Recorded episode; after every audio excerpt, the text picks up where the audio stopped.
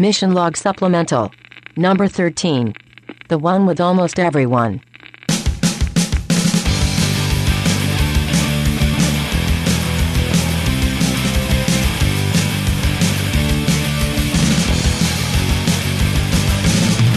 Hello, this is the Mission Log Computer, but you can call me the Mission Log Computer.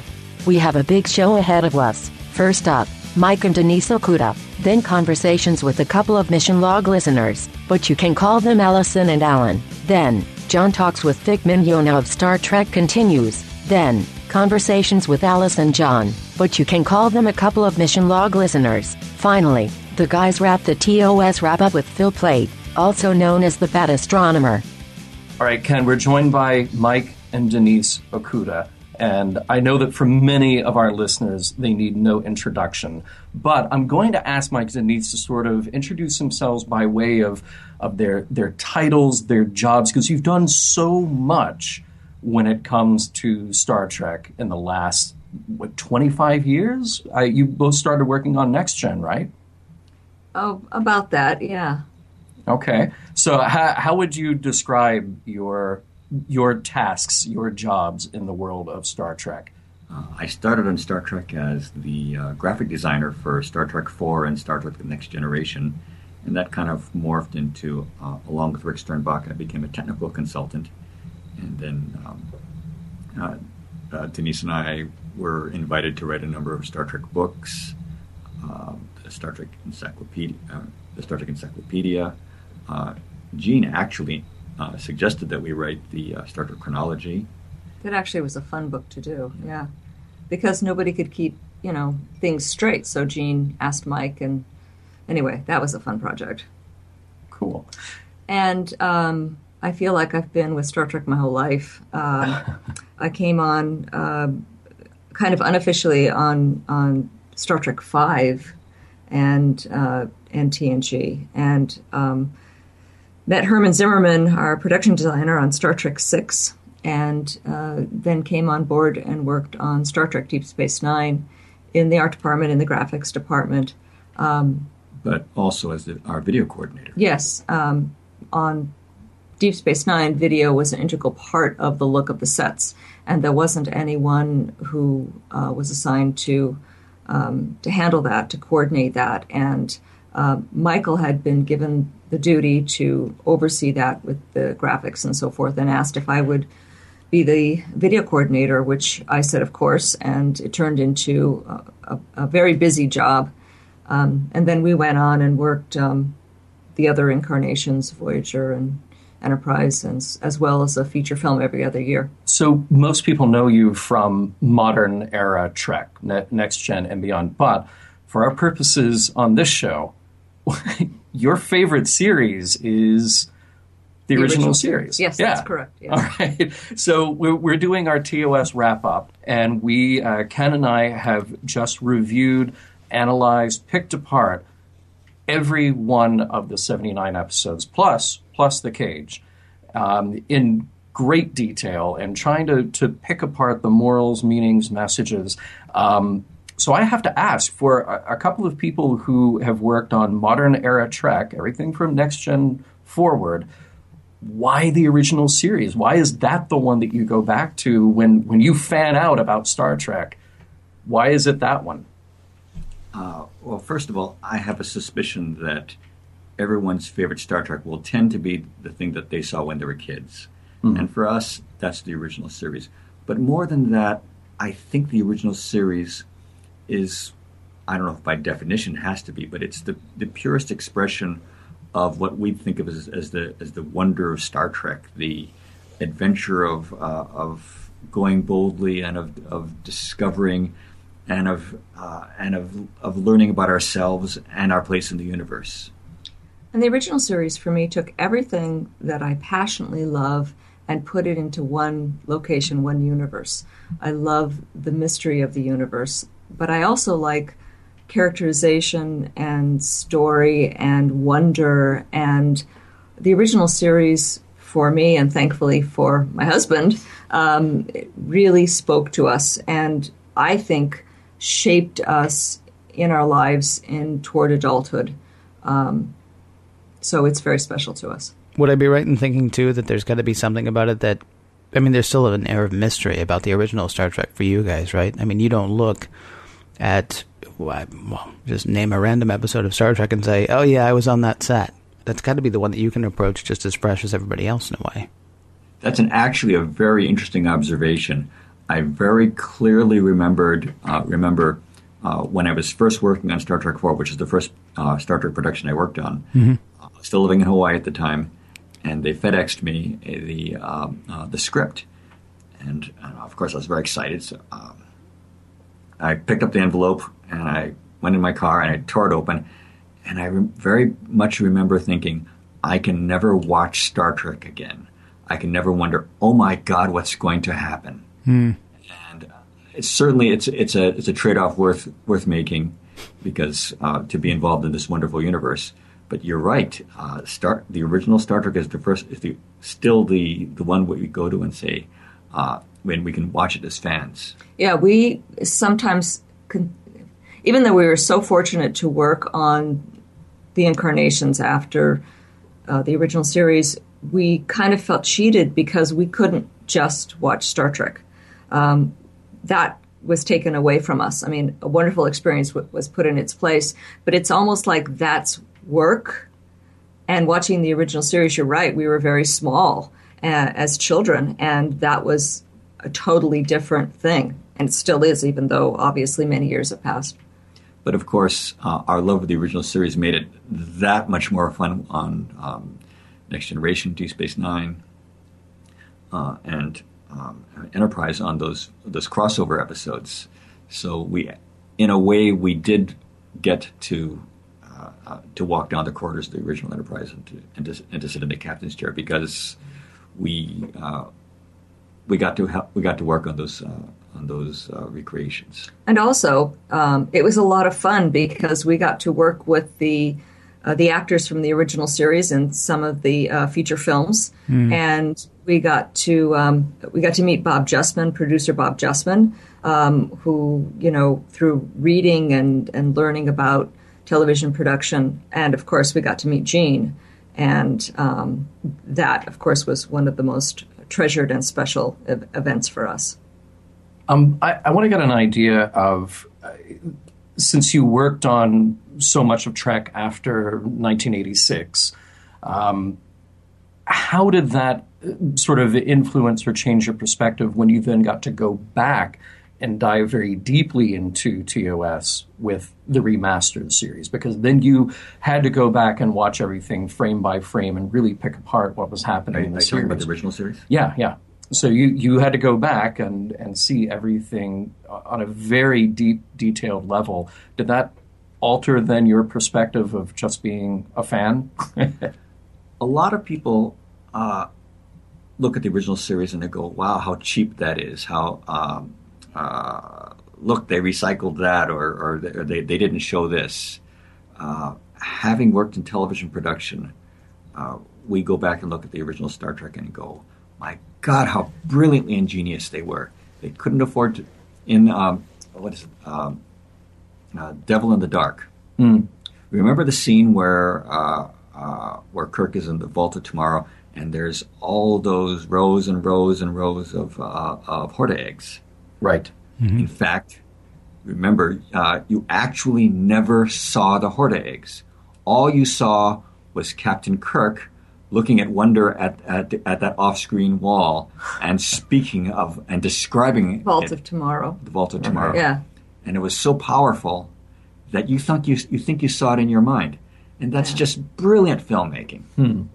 I mean, when we went back after we had worked in television, and worked on uh, on Star Trek Current Day. Um, you go back and you watch the original series, and like I said, Michael said it was brilliant. But you bring that knowledge of television production to our viewing, so now we watch it kind of with split intelligence. We enjoy Star Trek for what it is, and the fact that it's been with us so many years. But then also we analyze it um, production wise, and uh, it it for me at least it adds to the beauty and it adds to the to the fun of the original series. One of the things that Ken and I have been trying to do uh, for the last eighty episodes is to figure out what is that formula, what what is the thing that makes the original series hold up, uh, or does it hold up? I mean, we're we're talking as fans who, as Mike, as you pointed out, you know, people tend to be a fan of the thing that they saw in their childhood, um, but here we are continually picking apart that question of why 50 years later does Star Trek still have an appeal? Why do new fans keep coming to the show? What is it? What, what are the pieces there that make that original series so special? At the core of it is Star Trek was simply wonderful characters, wonderful stories, wonderful storytelling in a wonderful universe. Uh, that being said, each show, each movie, whatever, its success or failure depends on where culture is at that at that moment, where the where that individual viewer is. What works for you may not work for me. I remember um, many years ago, before uh, Lucas made the Star Wars prequels, speaking with a friend at Lucasfilm, saying, "Oh God, I really hope they make another Star Wars movie." And he pointed, and my friend pointed out that there were that it was not a slam dunk. That each uh, that when you make a movie, you're trying to guess where will pop- popular culture be two years from now. What will people react to? Will they be tired of this? Will they want to see this? Will this be overplayed? Will this still be in the news? And so it's it's a it's a gamble, and, Star Trek has remained because of the essential correctness. What I think is the essential correctness of the storytelling, even though a lot of the things have been bypassed, the, uh, the uh, production technology has been has been uh, far surpassed. But the essential power of the storytelling is such that the shows still hold up. And I think a lot of it is chemistry. I mean, the the casting is such a huge part and sometimes overlooked. You just you know the actors show up and they do their thing, and sometimes there's chemistry and sometimes there's not. There's such chemistry um, between um, De Kelley, and Leonard Nimoy um, that it's almost magical. I think. Um, once in a blue moon you hit a television series that has that kind of chemistry. Also, I think it's very primal. Um, the Star Trek universe uh, seeks to touch us all in that um, imaginative way of seeking the unknown. And um, I, I don't know, I just think the original series did it the best. So, if there's something about um, you know, the the chemistry, the the the actors, our response to sort of the the visual impact, all of that. The, there's so much that is said about Star Trek in its um, it, its moral stories, and what, what do you think of that holds up? What what do you think of that is still relevant today, or have we given that too much credit? Maybe. I don't think it's too much credit because from the very beginning, uh, Roddenberry very deliberately wove the fact that the show has has an ethical, a moral point of view into the show uh, by by design. He was smart enough to understand that his job was that of storyteller, and if you not if you don't tell the story, then uh, uh, then it fails, and not, then nothing matters. But uh, I think I think this I think the show does, does still up again, going back to the uh, deliberate choice of things that that are primal, universal. Uh, you know, none of us will are likely to ever ever become gods, but we all face uh, the situation: what do you do when you have power, or what do you do when you're dealing with someone with power? And that's that's something that's it's quite primal. And even though uh, the episode, the, the trappings of the episode uh, may be relatively, may no longer hold up in terms of production, the, the ethical dilemma still holds up. And I think also, at least for me, and it was when I first watched Star Trek, and it is for me today, is that what Gene put forth is that we're all the same. In fact, we're all um, we're all alike, and but yet our differences are some, is something to be celebrated, and that was something that my parents taught me, luckily.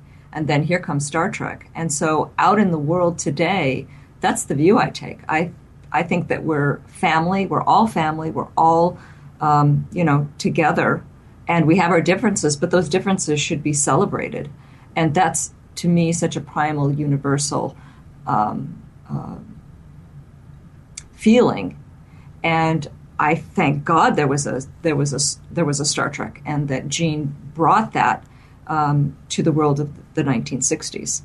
I mean, he had a Russian navigator. I know it's been talked about forever and ever and ever, but it's true. I mean, he took back then the Russians, and we were the space program, and we were we were in this race to get to the moon, and he put a Russian on the bridge of the Enterprise. That's astonishing. It's uh, we, we we just think of Chekov as being on on the bridges. Of course, it's on the bridge, but back in the day, uh, we really did think of the Russians as our mortal enemies. They're going to blow us up. Uh, people who uh, remember the early days of Star Trek: The Next Generation might, might remember how fandom just blew up. Like, oh my God, there's a Klingon on the bridge. You can't do that.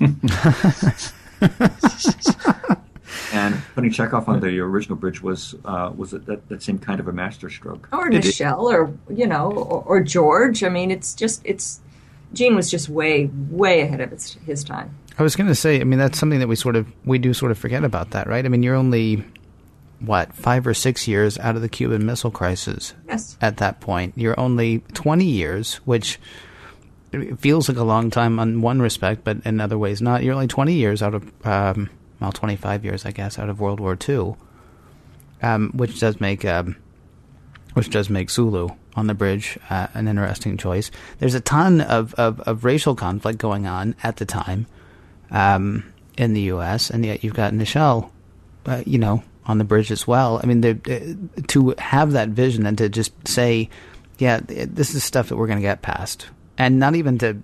I mean, there are some episodes that say it. I mean, you have things like let that be your last battlefield or things that you know make a point of saying we are going to get past this or we have to get past this but basically the way he said we're going to get past this is captain's log we're approaching this planet and look at all these people on my bridge you know i mean it's not even a thing it's just well see that's yeah it's not a thing right which is which is a brilliant i mean a brilliant thing and and um, i mean there there are shows today that might not try some of the stuff that they did which is weird because we're so much further along theoretically. But uh, yeah, it's a, it's a it's it's a fascinating thing about that show. I, Ken, since you mentioned uh, "Let That Be Your Last Battlefield," and, and there's a million other that are kind of popping into my head right now uh, along those lines. Before we wrap up this segment, I want to ask Mike and Denise, out of the original series, what are the standout either episodes or moments or, or characters that really resonate with you that if you were to tell somebody who wasn't familiar to say, this is Star Trek, this is why this show is important? Wow. Um, there are so many. My favorite episode is um, an episode called Metamorphosis. And when I say that, people look at me like, really? Because it's not everybody's favorite episode. Ken, I just looked at her like, really? Because yeah. that's not anybody's favorite. but it for me it took took everything that Star Trek stood for. You've got your main characters isolated in a shuttlecraft, and you've got chemistry. You've got this very disagreeable woman who is dying. She gets stranded, and you have this uh, the creator of warp drives, Zefram Cochrane. Um, there's the mystery he's on this planet, and then you have this entity who is completely different from him but she loves him and she essentially sacrifices herself at the end, uh, her, her, her immortality, so that he would have uh, a companion and that Nancy Hedford wouldn't die. And for me, that's the embodiment of Star Trek. Nice. Mike? Ah, for an episode, that's kind of a tough thing. Let me just pick one scene. Uh, the briefing room scene in uh, uh, in Return to Tomorrow. Kirk's speech: "Risk is our business. That's why we're aboard her." Yep, nice. There are so many balance of terror and the quarters, and McCoy comes in and and Kirk says, "You know, everybody," and looks at me to make a decision. Why me? Why was I put in this position? Um, there's so many really really great scenes. Amok Time's great. Babel's great. There's a lot of really, really great episodes. All right, we have to do it the other way then. Okay, And, and, there we and go. I guess, well, there, I mean, here's the thing: Uh, there were weeks where, in doing the original series of Mission Log, where we would, you know, do our couple of viewings, and the very first thing when we would get on to record is, um, well, usually from me, I don't wanna. when you're going back and you're doing, you know, the work that you did on the original series, I mean, was, was there an episode that you hit that you're like, ah, this one's fine because nobody's going to watch it anyway, or it's not my favorite, or you know, is is there one that you're just like, ah, that that's still painful to watch? well, there's some. There's one I won't watch. Really? Yeah. Oh, you got I- to tell us. I, oh, I you better yeah. believe I'll tell you. I, I cannot stand Plato's stepchildren. Interesting. I think it is wow. sadistic. Well, it is. Uh, I love Yeah, it. yeah. Sorry, go ahead. I just don't. It's. I don't like it at all. I, I have watched it because I had to watch it. Right. I had to watch it. Um, I had to watch it when I we were doing research for our books. I had to watch it. I had to watch it when we were doing TOSR. Um, but I still hate is really a bad, a really No, strong hey, word. Feel free to use it here. My, my, I remember growing up, my mom said, "Don't say hate because when you say hate, you you wish that person to die." So I don't say hate very well, but I hate that episode. If it was erased, oh my gosh, it's gone. Um, Fascinating. And uh, Mike? Well, to uh, go back to the original question, uh, we kind of approached it. You know, yes, of course, there are episodes that we like more and, and episodes that we like less, but we were kind of look going. We were looking at it from the point of view of we're we're trying to do service to the entire series. So even and especially the episodes we didn't like, we, would- we would we would uh, Spock's brain. we would we would try to make it make it shine. And uh, Denise points out that for the episode Spock's Brain, which is not in my top ten, but uh, we worked incredibly hard to try to to try to bring that one out. Uh, Niel Wray, the uh, uh, uh, VFX supervisor at CBS Digital, uh, actually built uh, a new uh, uh, ion-powered ship for that. Uh, we prevailed on um, on Max Gabl, or uh, the matte painter, to do a wonderful painting to uh, enhance the the scope and the desolateness of the uh, ice age planet they were on. So yeah, that was that was, that episode was uh, was a great deal of work that really didn't need to be done, but we felt that all the episodes des- deserved the best we could give them. Cool. All right, uh, everybody, I hate to cut it short, but have no fear. This is only the first part of the Mike and Denise Okuda interview. They will be back for a future supplemental.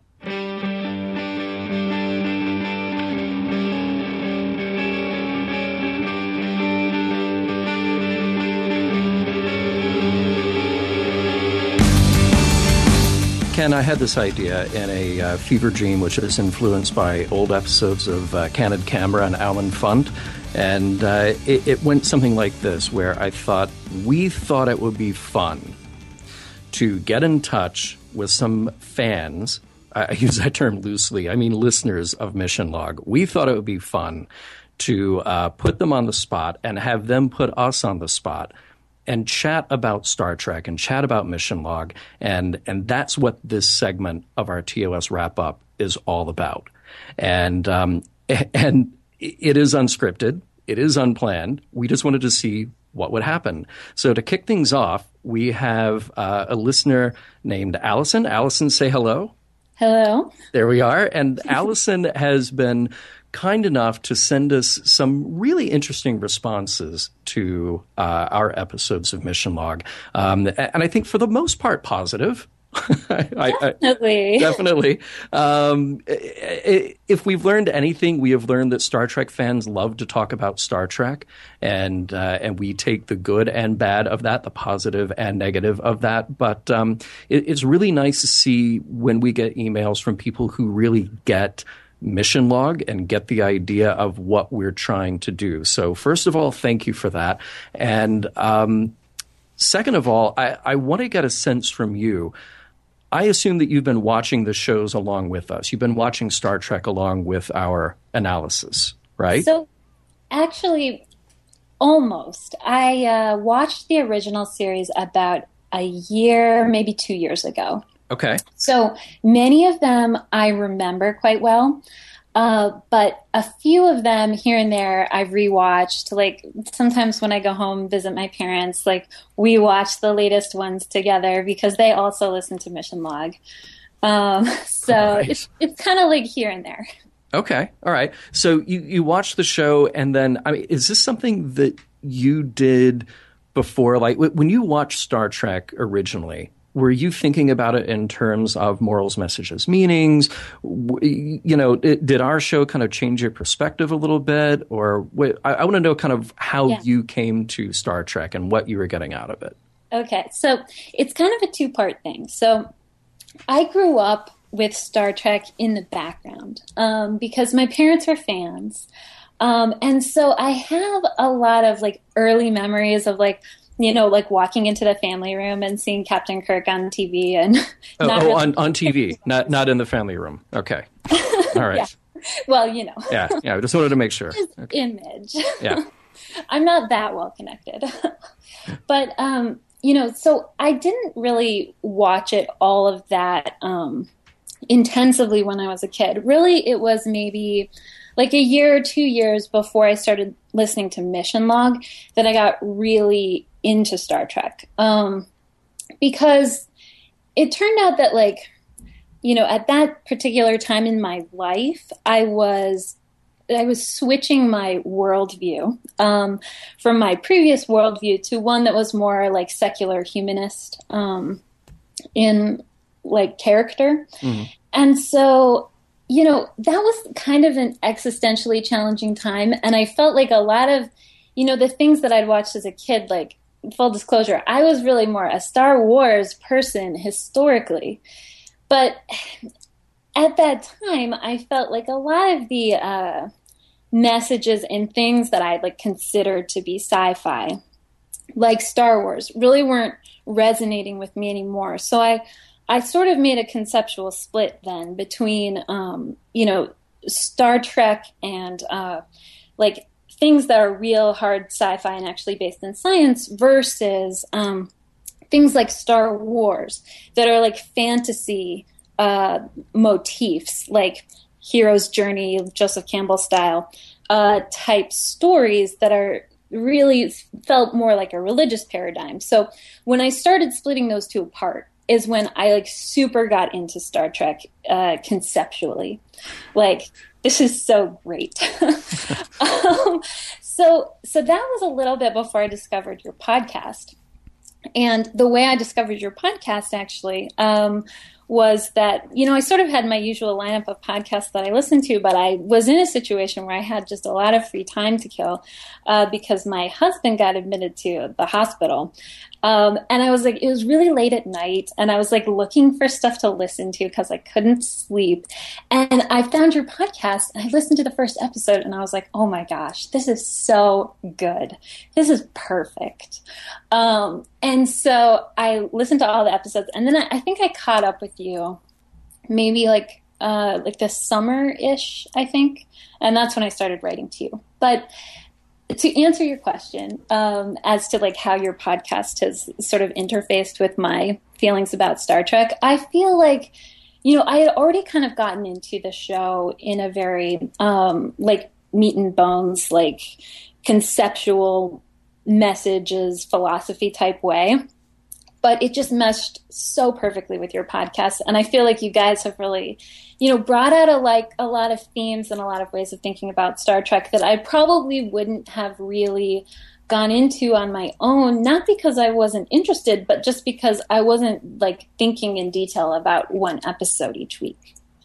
I'm curious you say that you had this sort of um, well change. I don't want to i don't want to put words to it but basically that you had this change in your life or in your thinking. So then, do you actively go out and seek something that's going to uh, feed that? And Star Trek is that thing, or were you a fan of the original series or Next Gen and sort of like, oh yeah, that kind of clicks? I mean, how does that? Yeah, it sounds like know, there was a very decisive moment, and how does that become like a Star Trek thing for you, or vice versa? Yeah, so so I was a fan of Star Trek. Like I was a casual fan um, mm-hmm. before this time, but it was sort of like after this time and through this time, I just because I was thinking so much um, about like you know a more like secular worldview, I started to um, like really resonate with um, certain things like within my theater of past experience. Um, so I knew about Star Trek. I, you know, it was sort of like on my radar every so often. Like I'd see an episode, and uh, it was at at one point I was like, this show I feel like really, you know, I feel like less alone when I watch it. And so I was like, I should watch the whole thing. Um, so that's why I started with the original series about a year ago. I actually have not watched Next Gen. Um, I'm halfway through now. I started after I uh, started listening to your podcast, actually, because then I was like, oh, this podcast is so good. I'm going to commit to um, watching all of Star Trek. So I haven't seen the second half of Next Gen, and I haven't seen Voyager at all. Mm. Um, but I watched Deep Space Nine in high school, so I kind of like knew you know, what the Star Trek vibe was. Interesting. So uh, all I can say is that uh, we reach, sister, we reach. Um, I, I, think, um, you know, there was something about Star Trek that uh, I'm a little bit different that I grew up with it as as a kid, and I was definitely a fan as a kid, and and, and I had the toys and and all that stuff. But then I just sort of didn't pay attention to it for a long, long time, mm-hmm. and as I got older and as I started to sort of think about my own personal sort of philosophy and approach to life and things like that, and I realized that it, you know you kind of said the magic words, a, a, a secular humanist point of view. Then I realized that when I went back and watched Star Trek, that this was something new that I got to rediscover about the show because I hadn't thought about it that hard up until mm-hmm. this point. Then when uh, when Ken and I kind of got asked to to do this, so I, I, got to look at the whole thing through fresh eyes too. So I, I, I definitely can um, uh, understand where you're coming from with that. Uh, w- were there any surprises to you in rewatching the shows or, or watching the shows freshly this time? Um, things that you thought were surprisingly good or surprisingly bad, you know, mm. that maybe changed your view of Star Trek? Yeah, kind of like um, favorite original series uh, type mm. themes. Mm-hmm. Um, so I think one of the things that I noticed uh, when I was rewatching and that I really ended up liking a lot was this idea in Star Trek. Um, I don't know if you guys are familiar with like this idea of like in group versus out group dynamics and um, this like social theory about tolerance, like how we um, tend to um, accept and like protect the people in our in group and like fight with people outside our immediate tribe. And like say a bunch of space hippies, you know, yes. you, you might treat them as an out group, you know, yeah, yeah, but.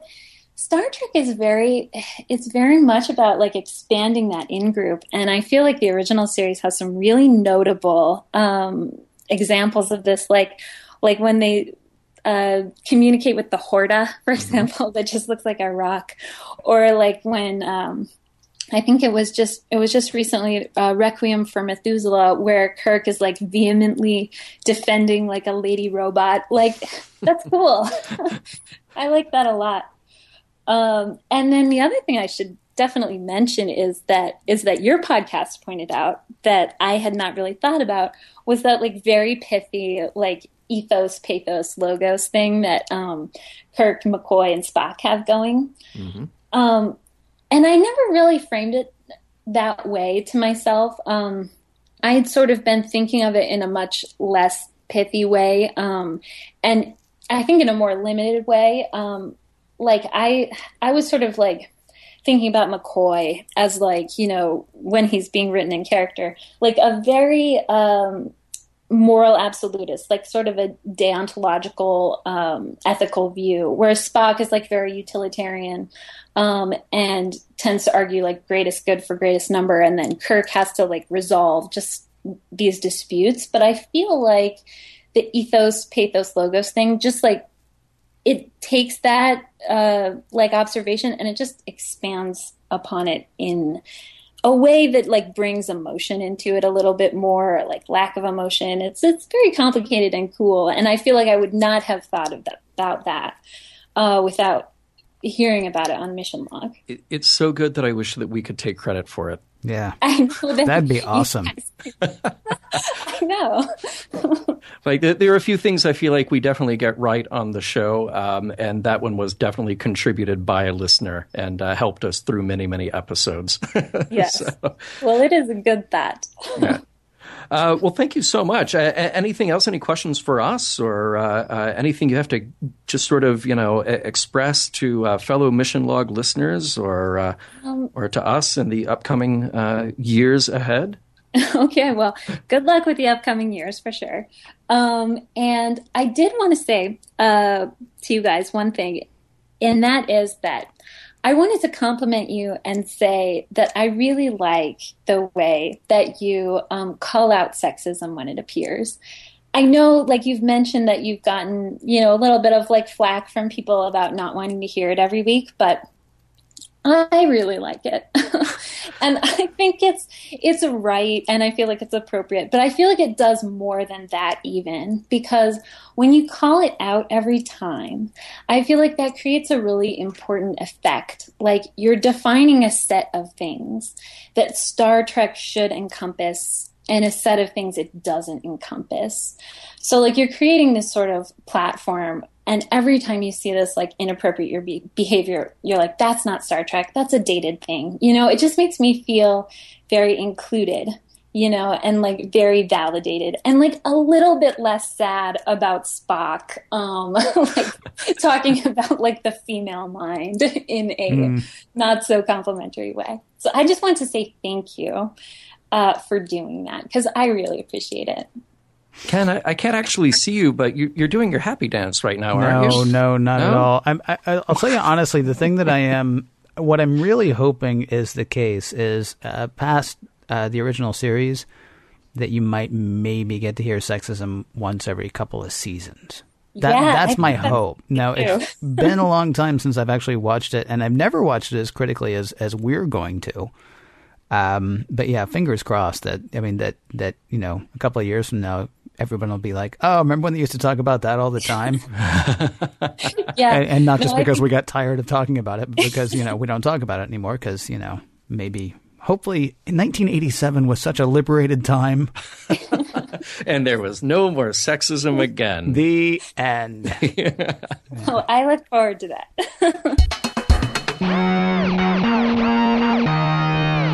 All right, I'm joined now by Alan, who is a Mission Log listener. And Alan, uh, first of all, welcome to the show. Glad that you could join us for our TOS wrap up.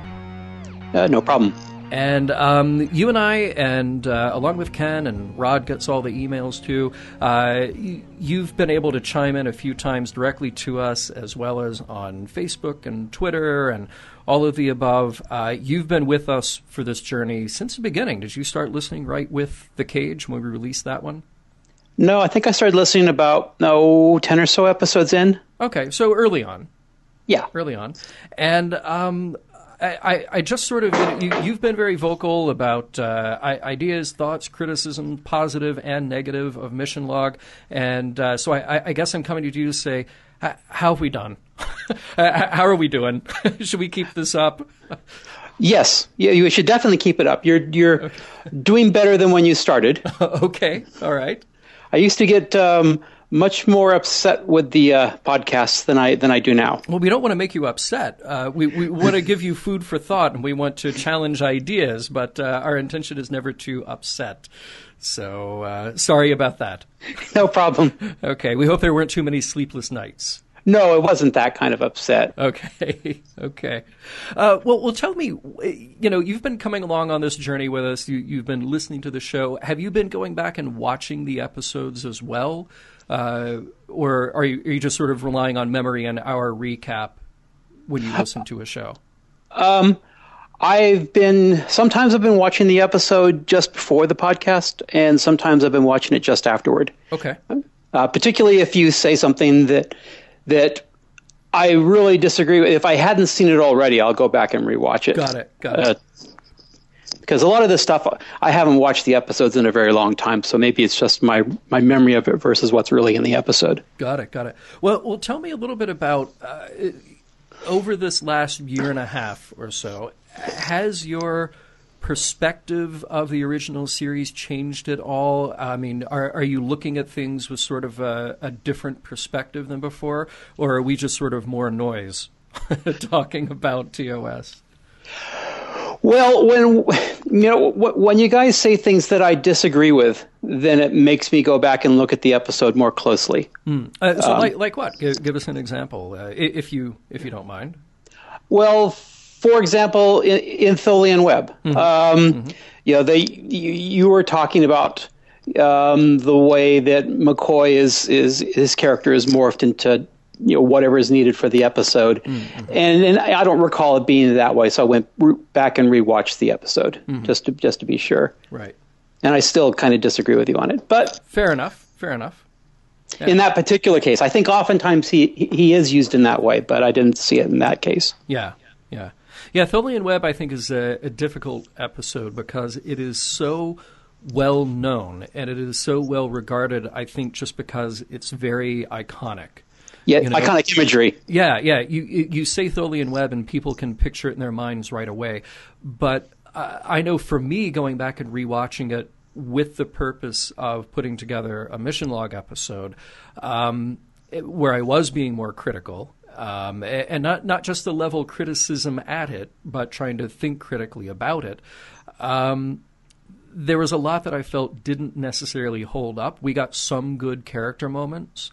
Um, but overall, I felt like, well, okay, this is maybe better than the average, but I'm not excited about that one at that point. You know what I mean?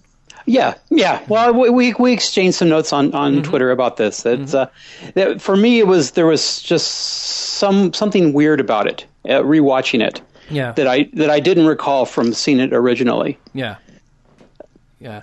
Are are there other episodes that maybe you you got to rewatch and then you you were absolutely dumbstruck at how awesome it was, or maybe you watched an episode and you were shattered by how awful it was in retrospect? Not really. I actually, I think for the most part, my my my broad impression of the episodes have stayed the same. You know, because I watched them a lot. Mm-hmm. Um, yeah, um, I used to when a new episode, when it, well, excuse me, when, it, when I would watch an episode, I, I used to see how many seconds it would take me to identify which episode it was. It just got to the point where I could just pick them out that quickly. Right. Um, but then I didn't watch them for years and years, um, so I don't quite have that ability anymore. But so I, I say I watched them enough that, that my broad impressions of the episodes haven't really changed, but it's it's more in the details. Yeah, yeah. Well, tell me about a little bit about your fandom and your history with Star Trek. Did you grow up watching it, or did you come to it later? Yeah, well, um, let's see. Um, well, I'm I'm turning fifty this year, mm-hmm. um, so I, I didn't watch them when they originally aired. I watched them in, in syndication. Um, I guess I watched them a lot. Um, I remember going to the library when I was like like nine or ten and seeing um, uh, a novelization, a Star Trek novelization, and getting really excited because the artwork on the front of the book had the picture of the Enterprise. I didn't even, you know, the, the resolution on the TV was low enough. I didn't realize what the registration number for the Enterprise was, oh, and wow. I could read it off the cover of this book, and I was just so excited. How cool! How very cool! And did you stick with it through like next gen, and you, you kind of followed along as Star Trek changed and evolved? Yeah, well, I watched the animated series when they came out, um, but I, I recall I, I, I, went recently rewatched them, and I don't remember them very well. Um, and then I was reading onto Wikipedia, and apparently they didn't air a lot when they when they originally were on the air. Right. So, right. Um, so I, I, think I kind of recall that they were kind of hard to see that the that the network wasn't showing them consistently. Yeah. Um, when Next Generation came out, I started to watch it, um, but I just had a hard time getting into it. Hmm. Um, and it was also, you know, it was right around the time that I was, you know, got out of college and was at my first job, and and was working a lot. Right. So it just didn't really fit into to my life at that point. Um, but yeah, I was among the uh, the the Wesley Crusher haters. Uh, Well, a- as a, a fan who grew up with the original series, then, if that, that was your first series, w- what about that episode stick, or, or what about that series rather, sticks with you? You know, why, why is that the go-to series that we're still talking about 50 years later? That's a good question. I mean, a lot of it might just be familiarity. It, you know, it's been around the longest, so it's the one that people are most familiar with. Um, but also, you know, the the storylines. The uh, there's um, uh, I don't know if universal is the word, but you know, they they told a lot of common stories that a lot of people could identify with. And this positive, I mean, obviously the positive view of the future. Mm-hmm. It's a lot things a lot of people go on. That's that's I think that's one of the reasons I liked it so much. I, I don't know. I, I don't know if I have anything to add here that other people haven't said a million times. That, but I, you know, it all comes down to that basic kind of stuff. Well, uh, before I uh, let you go, did you have any uh, questions or, or comments for Mission Log? Sometimes when you guys are analyzing an episode, it seems like you get you get hung up on an idea to the point that it, I think it degrades the criticism that you're doing of the episode. You just seem to get fixated on a on a and sometimes it's I, I think maybe it's the humor of it that you're both sort of bouncing off of each other of the humor of, of particular lines and I think you're you're missing some something is sometimes when you get into that that mode of, of analysis. Oh, it's, well, it's interesting. Let's talk about that because uh, what we've always wanted to do is ha- have a light tone. We we don't want Mission Log to be academic. Um, we don't want it to be a chore for people to listen to. And that's a good thing. yeah, and we always felt like well, when we come out of the the story synopsis, because we, we want to do that to make sure everybody's kind of on the same page as we go forward, that that next few minutes is a good time to kind of decompress. To uh, to point out the things that were funny or weird, and and we have a little fun with that, and then we try to get down to the serious stuff to find out what sticks. After you throw everything at the wall, what sticks? Um, and yeah, I, I think there are episodes where maybe they've just been so goofy to us, and it's purely a subjective thing, um, that we've we've had a bit of fun with it, and, those resonate with some listeners, and they don't with others, obviously. so Yeah. um, and then when we get into the, the topical stuff, um, I, I think that that gets to be a little bit difficult only because we, we want to pick the main things that really spoke to us. Um, and we do have to make that decision about what gets left out. Um, so every now and then we will fixate on on an idea or two, and they may be totally different ideas from what somebody else picks up on um, in an episode. Were, were there any that, that just really stuck in your craw? Um, well, you know, obviously the the, the you know, um, the sexism thing. I, I think you guys got better on on describing something as sexism that I would see as sexism. But earlier on, particularly Ken, and I think you know. Ken was critical of me on on one of the earlier uh, supplementals that you guys did um, because I made some comment on Twitter um, saying um, you know, whenever I hear Ken say sexism, I know to skip forward. Um, like I said, sometimes you would get in onto into uh, discussion of sexism that I saw more as a negative portrayal of a key character who just happens to be female. That, I, that I, I didn't see it as sexism, um, and particularly earlier on, it seems like uh, particularly Ken was was doing that more frequently. Uh, so so let, us take a character like uh, Dr. Janice Lester. Uh, Oh God, yeah, yeah. cra- crazy female individual or a totally sexist archetype? Well, that's an interesting one because I, I, I watched that episode before I heard your podcast, Uh-huh. and uh, just before, and my take on it before was uh, a crazy individual. Yeah. Uh, so you know, you know, I don't know if if Starfleet actually has this policy that that women can't I, um, can't be captains of starships. Um, you know, the way I was seeing it before was that that she's just completely whacked, and I can't you know reliably accept anything that she's saying as as, as truth. Right. But now I have to go back and after listening to um, the last podcast is wait did I remember? Did the other characters make make references that back up what she was saying? Right. I, I think that's the difficulty of addressing the sexism in Star Trek is that it, it is a product of its time, so we always have to try to contextualize that. Um, and we know that there were people who were trying to push through an idea of equality that, uh, as George Takei says, that Starfleet is a meritocracy. You rise based on your abilities, not based on who you are. Um, and these are all very good things, and we get to see that every now and then. We get to see the crew tell, well, we get to see the captain telling Uhura, "You're the only one who can do this. You know, you're critical. You you are an important piece of this team." But then you get to later episodes, and they're not all perfectly consistent, and they, they were written by different people, and they had different hands uh, uh, adjusting and editing what went in and out of those episodes, where the reactions to somebody usually speak more than just what a what an individual character is doing, and I think that's the downfall of um, Turnabout Intruder. It's not a terrible idea, and Janice Lester is not a terrible character in concept, but the way that she is dealt with is a little hard to swallow for a 21st century audience. you know? Yes. Yeah. Yes. Yeah.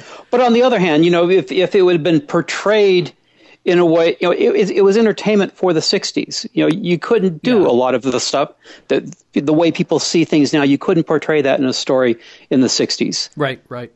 because Yeah. A lot of people wouldn't even understand, you know, what you were trying, what you were saying. Right. They wouldn't. They wouldn't be able to follow the story. Yeah. Well, I, I think that's the, the, the fun part about, uh, for me anyway, of doing Mission Log is that, you know, I, I grew up with Star Trek like a lot of other people did, like I'm sure the vast majority of our audience did. And now we get to we get to put on our 21st century perspective and look at the show and figure out well what really does work and what doesn't. You know, if we say that one of the things that makes Star Trek work is its implied and its explicit morality tales um, and this vision of the future. Well, let, let's pick apart that vision of the future. Let's see what pieces of that really work and what we really want for ourselves, and uh, and hopefully get rid of the stuff that doesn't work. You know. Well, yeah, yeah. All right, Alan, thank you so much for joining us, and uh, hopefully we'll have a chance to do this again in the future. I really do appreciate it, and thank you so much for listening to Mission Log and for being an active participant in this uh, this whole kind of larger conversation that we're having about Star Trek. Hey, it's fun.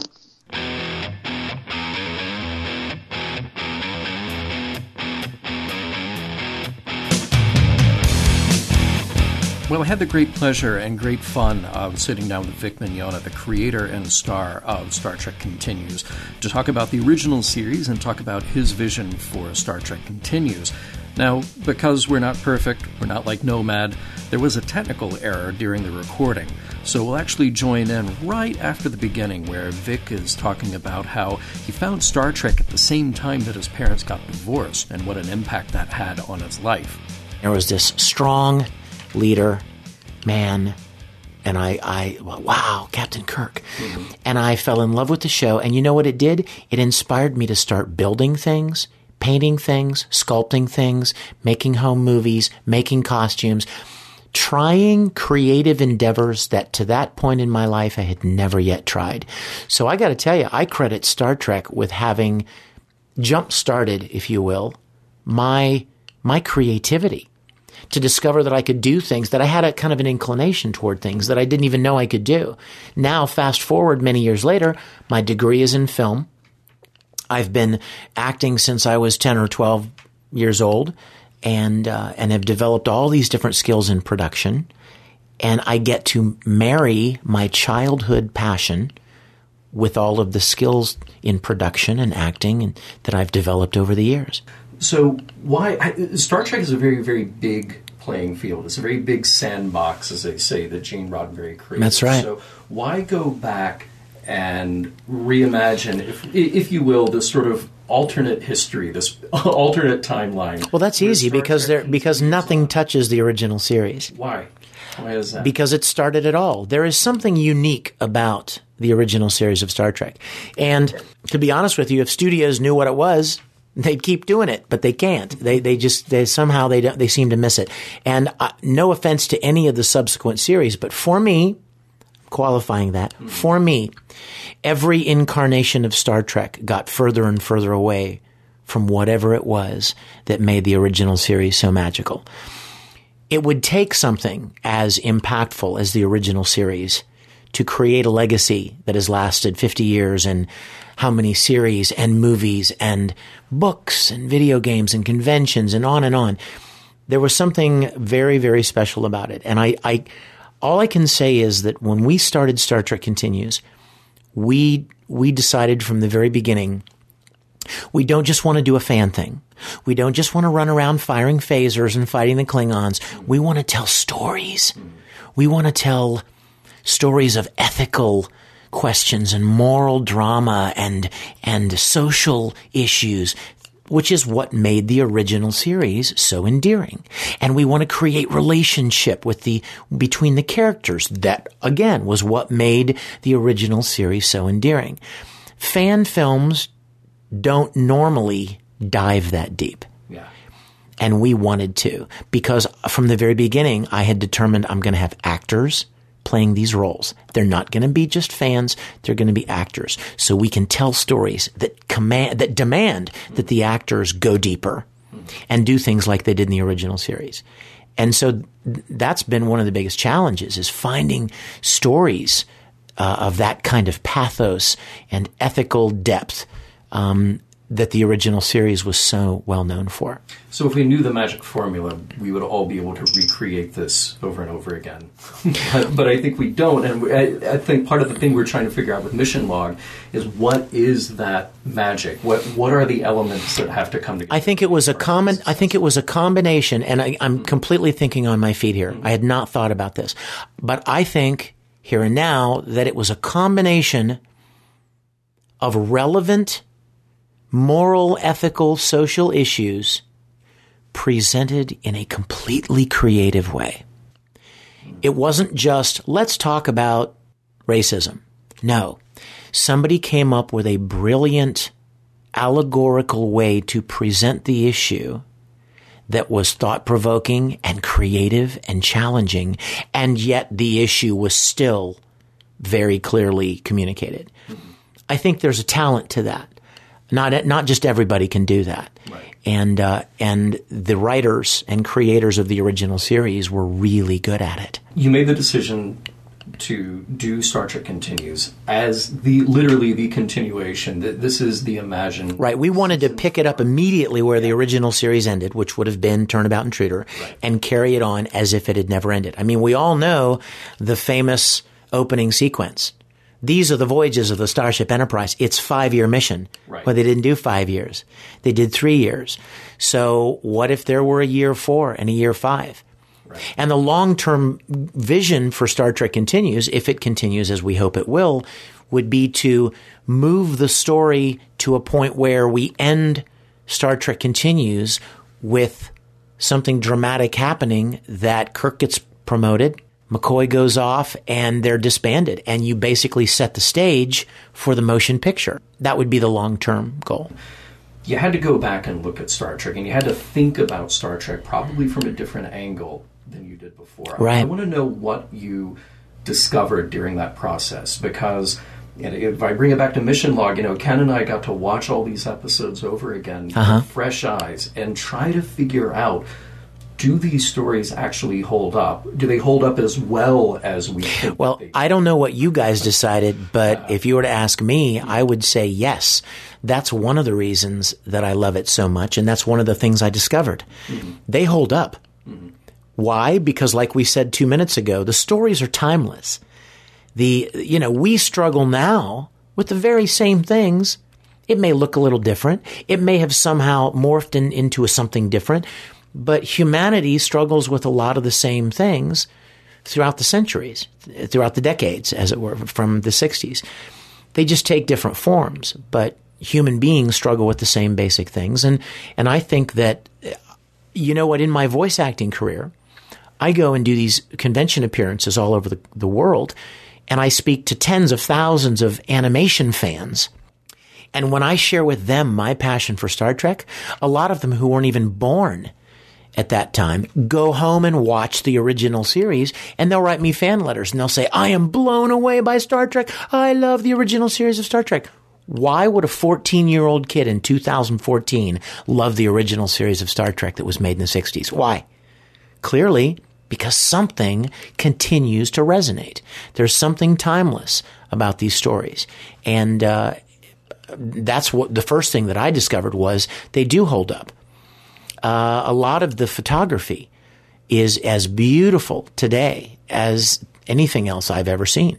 The way the the uh, the the the images are crafted, the way they're lit and composed are beautiful. Especially you watch them on Blu-ray. It's just it's like it's hard to believe that they shot this 50 years ago. If this show was sort of a good platform for this exploration of, you know, ethical and, and human drama, what do you think here 50 years later the takeaways are? Like, what, what are the messages that are actually resonant with today's audience?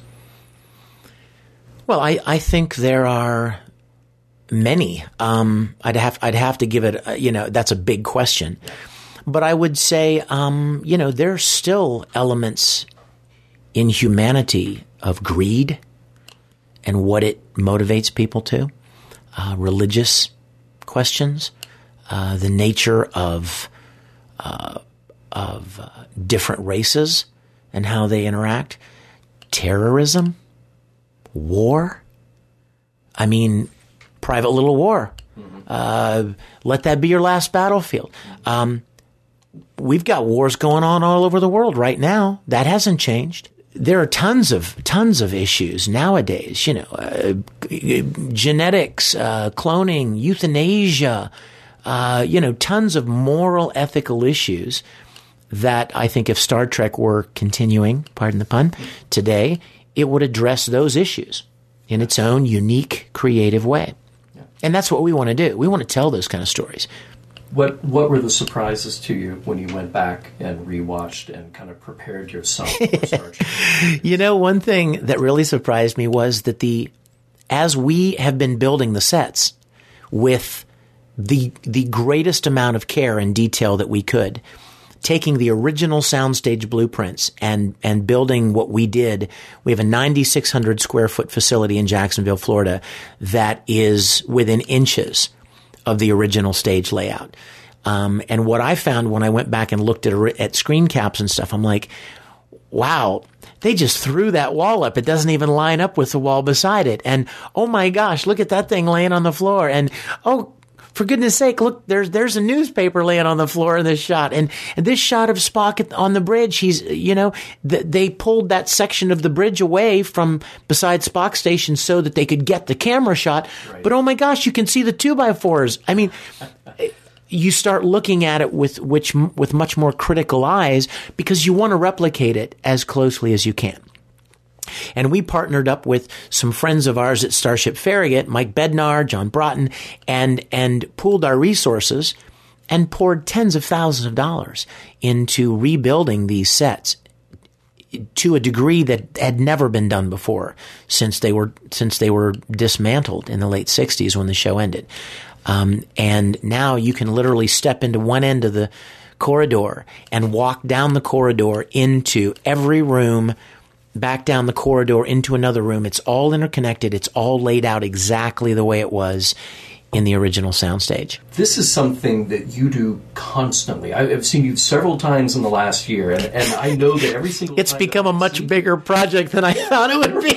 I gotta tell you, you're working on it. Oh, all the time, all the time. You can't make a profit from it. This is that's correct. Totally independent. That's correct. And when you're done with it, you release it on the web, and you just sort of let the fans go at it. Well, you, when you ask me what's the end game, yeah. in the words of Captain Kirk, I don't know. but I will tell you this. Somebody asked me the other day, "How much money are you spending on this?" You know, and you yeah. can't make anything back. ladies and gentlemen, some things are bigger than money. Mm-hmm.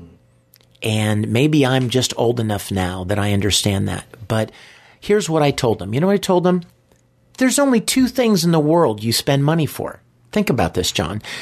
All the money you earn, you do two things with it. One, you pay your bills, and two, you do things you like. Am I wrong? Once you pay your bills, you buy stuff you want to buy, you go on trips, you get nice clothes, you buy a cool car, you join a club.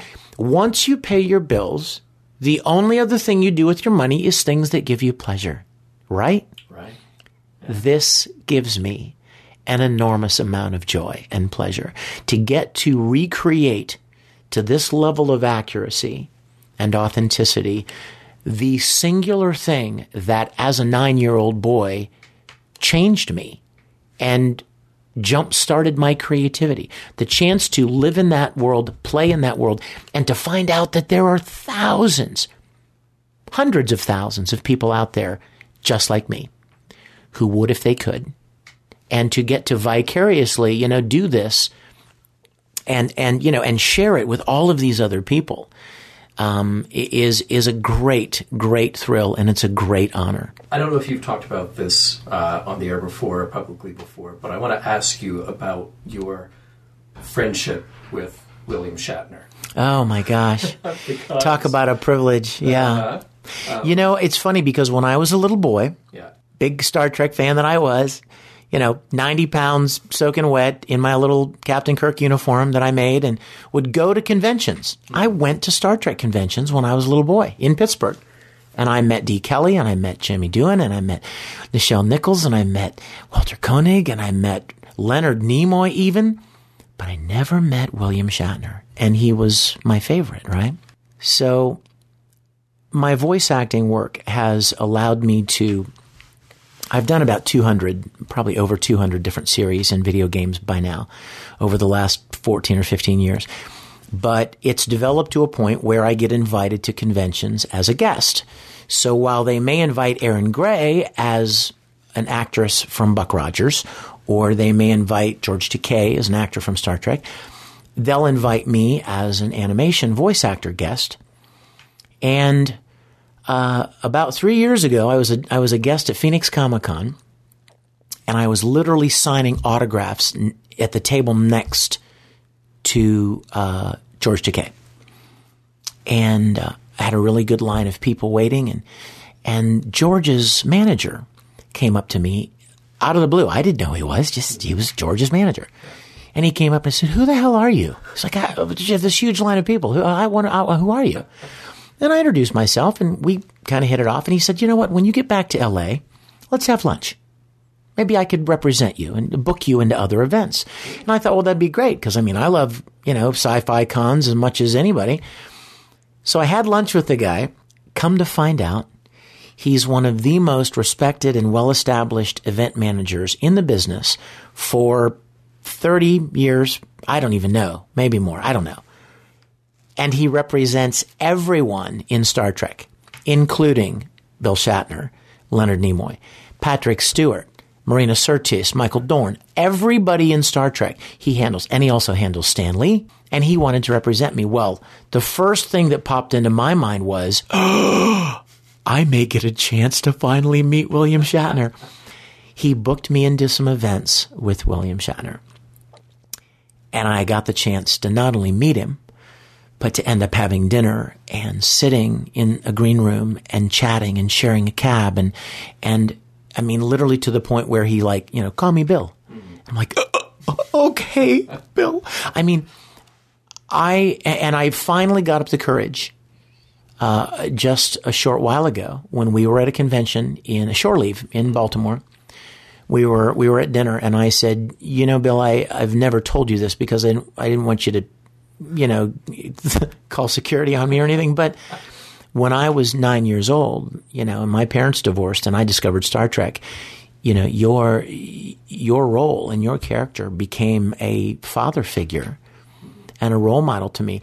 And you just wait for the response thinking, what is it going to be? And he leaned over and put his hand on my arm and looked right into my eyes and said, that's extraordinary. They say never meet your heroes. Yeah. I've heard people say that. And I am very happy to report that in this instance, uh, I, I've had the unequaled privilege to not only meet him, but do events with him and spend some personal social time interacting with him and love him to death and think he's just a wonderful man. And he had such a big influence on my life. I can't even imagine what it must be like to be William Shatner. how could you even imagine to, to have played iconic roles on television, um, and films? But I, I was, so, I'm so grateful for the opportunity to be able to speak with him, you know, actor to actor, peer to peer, like right. literally share a table yeah. where I'm signing and 10 feet away is William Shatner signing. And it's such an unbelievable honor and privilege that I was friends. I've been friends with Bill for, you know, for a few years now, two, two and a half years now. And for the first two years, I never even spoke the words Star Trek. I mean, he had no clue if I even ever watched the show. It was never a topic of conversation. We talked about anything and everything else. He's even asked me questions about my anime work. And I, he asked me about shows that I've been in and I tell him the stories. And in the inside, the 12 year old inside is like, who gets to do this? Who gets the privilege to interact with somebody that meant so much to them in their life like this? It's, I could die tomorrow and I have, I have been blessed beyond what I deserve cool. in every way. And the place to find you is StarTrekContinues.com. StarTrekContinues.com. Official Star Trek Continues on Facebook. Like us. Um, I will. I'd like to say our first episode, Pilgrim of Eternity, which was a sequel to the uh, to the Apollo episode, Who Mourns for Adonis. It's uh, it's on YouTube. It's on Vimeo. You can go to our website and click on episodes, and you can watch it there, or you can go to YouTube. Um, and in less than five days, our second episode will be premiering at the Dallas Sci-Fi Expo, and we're shooting our third episode in March and uh, it's it's full on. Cool. Uh, we're excited to be doing what we're doing, and and love anyone to come and be a part of it. How many more are you going to make? Uh, you know what? As long as I can, as long as I can continue playing a 35 year old guy, I keep thinking, you know, one day I'm just not going to be able to, to, to do that. I, it won't be believable anymore. But you know, as you, to be honest with you, as long as we can find good stories, yeah. And as long as we can have the support of people who like what we're doing and continue to, you know, to help support us so that we can continue to make it.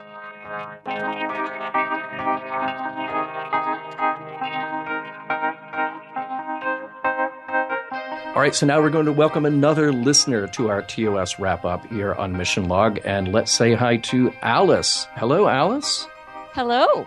So glad to have you join us. Now, um, Alice, you reached out to us very early in the run of Mission Log, and um, I, I, think you need to explain. Well, you need to explain to me and Ken, and then explain to our listeners that you are sort of a research fanatic, if I may use that word, only in the best possible sense of the term. That's um, that's very true. That's a kind way of explaining it.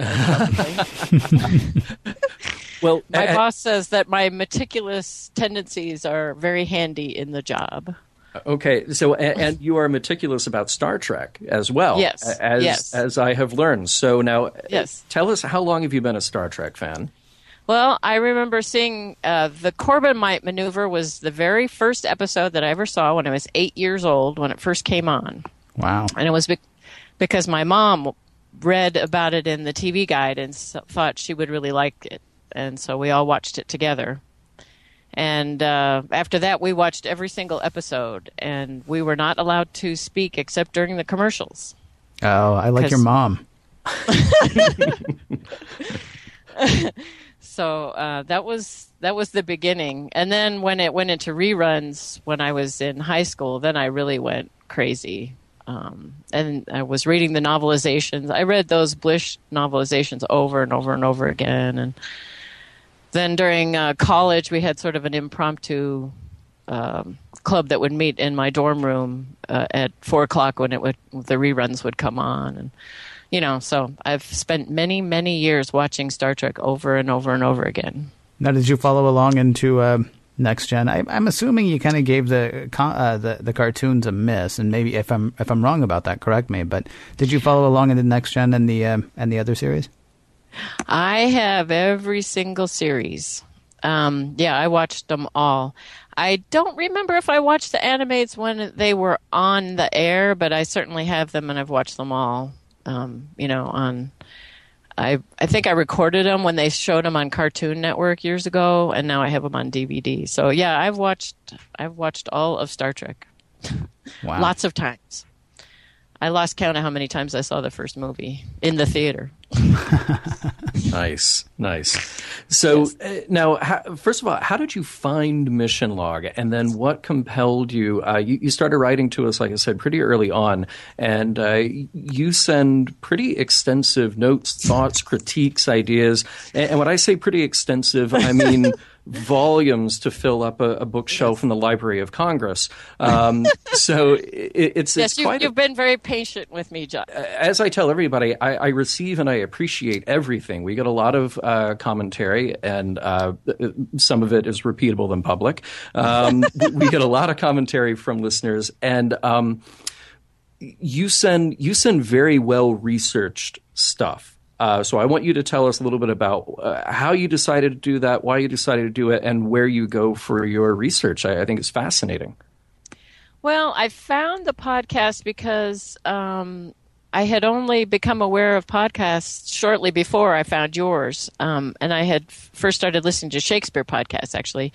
And then I thought, whatever other interest do I have? Well, Star Trek, obviously. So I started searching for Star Trek podcasts. And I liked the sound of what you guys were doing, you know, analyzing it rather than just being sort of a, oh, what are they wearing kind of thing, you know? Um, so that was something very interesting to me. Um, and as I said, you know, I've collected. Well, or I guess I didn't say. I've collected lots of Star Trek things over the years, but it, it tends not to be like figures and uh, photographs and stuff. It tended to be research books, you know. So, so like Bjo's uh, Concordance was the first one, and then the compendiums as they came out and the companions you know all the things that tend to be about what happened behind the scenes or um, you know what was in the episodes who starred in the episodes uh, background trivia you know that kind of thing um, so that I I started that pretty early on and i have a fairly extensive library of those things Have you? Have So- you? I'm sorry. Have you checked out uh, These Are the Voyages? It's a new. It's a new compendium that's coming out. I think it's Uh, only the- up, up to yeah. season two, right?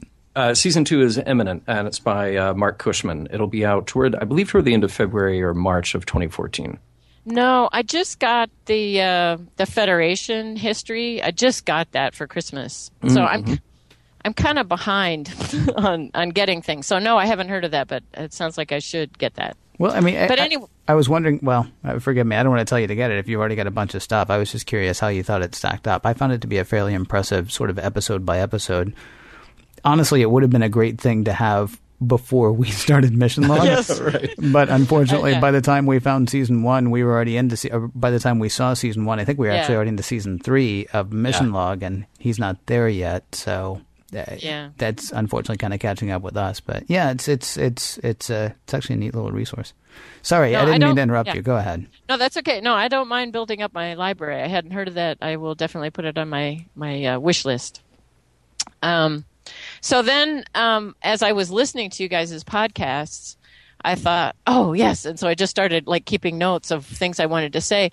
And at one point, I thought, boy, I really don't have time to be dealing with this. I just, I have, you know, because I do a lot of stuff. Uh, as you can imagine, I get intensely involved in things, and uh, but I kept thinking about I kept thinking about what was said in the podcast and what I wanted to say to you and the ideas that I had and I could only say so much to my family and friends before they get tired of hearing it.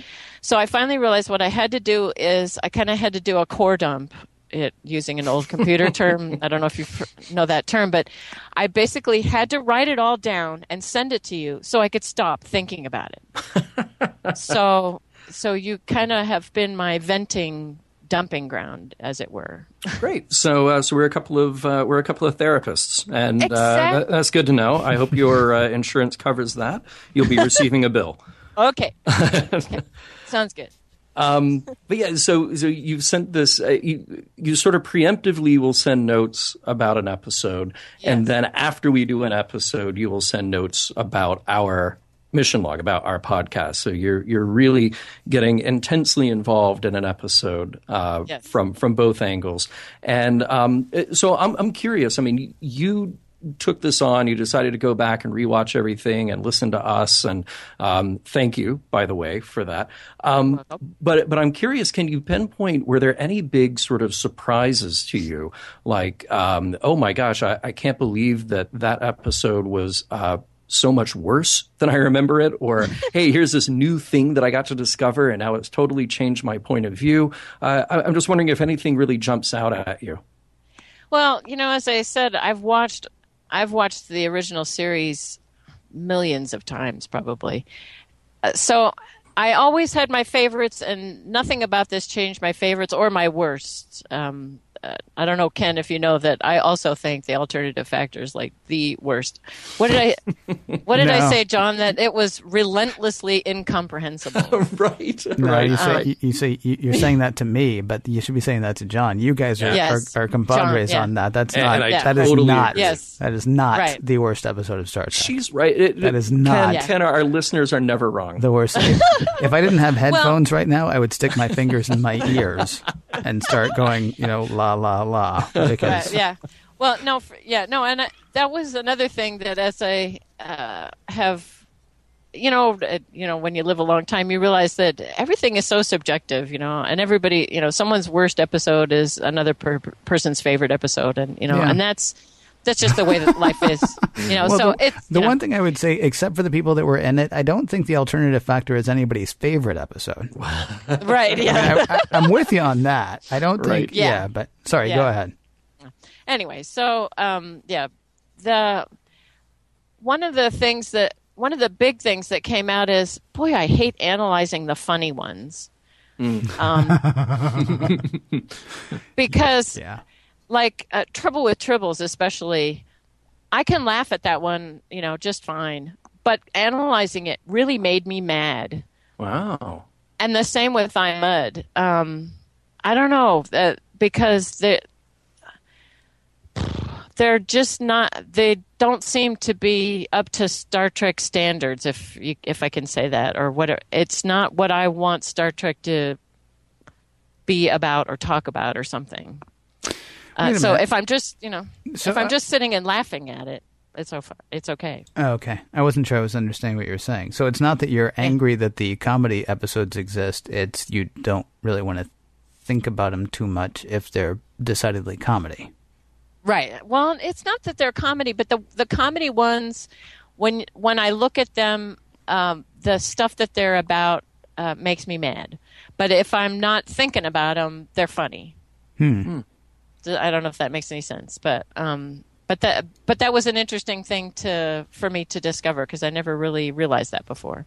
You know, it, that's really interesting because when we did I, Mudd, um, we got a lot of response from people saying, like, oh, stop trying so hard. Stop trying to look for a moral message, meaning it's just fun. And I think Ken and I sort of had the approach of, well, well A, the, the job, the mission of Mission Log is to look for a Well, moral yeah, meaning yeah. message. Um, e- even if there isn't one explicitly there from the writer, there might be something that implicitly we as the audience take away from it. Um, and then the other interesting thing is that I think with Trouble with Tribbles, you know, that was one of our test episodes way, way back when. And we picked it specifically because we thought it would be difficult because there was no moral meaning or message in it. Yeah. Yeah. Um, and then we were both kind of shocked that there was some there, there's some meat on those tribbles if you dig through the fur enough, you know. yeah. Um, it, it is. I, I think it is memorable because it is a light comic episode. Everybody remembers Kirk with the tribbles falling Yeah. on his head. Yeah. Um, but it, at least you know there was kind of an attempt to do something with it. Um, I, I don't know. Maybe, maybe we're applying a little too much value to it. Oh, I don't think so. No? I think. I mean, if, if you if, even if you don't necessarily agree with everything that David Gerrold says, and if even if his episode And I don't. is not your favorite episode, I mean, if even if Tribbles is not your favorite episode, I mean, he's a guy who thinks about what he's writing.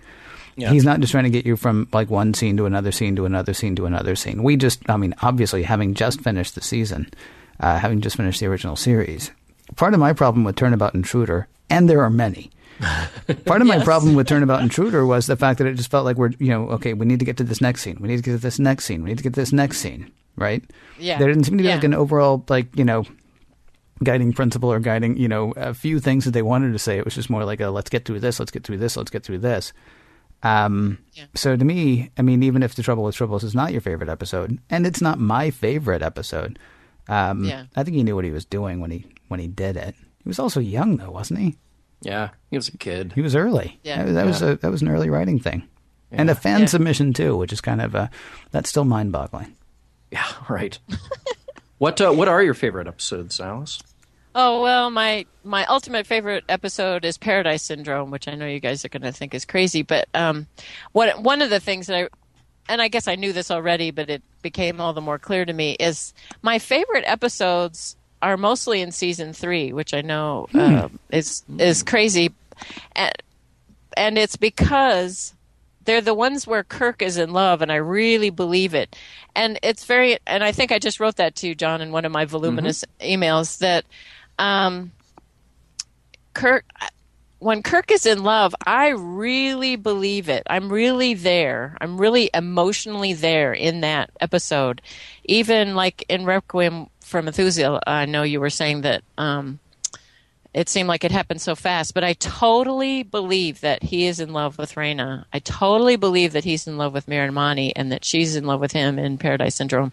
And um, one of the things you guys didn't talk about was, um, and I'm trying to remember, I think it was in the introduction to the 30th anniversary videos that someone said that one of the directives they had gotten for the third season was that they wanted more romantic things. The executives' wives asked for more romantic storylines, and um, and it worked on me. You know, that's all I can say. um, so you know, so my most favorite is Paradise Syndrome. You know, and City on the Edge of Forever.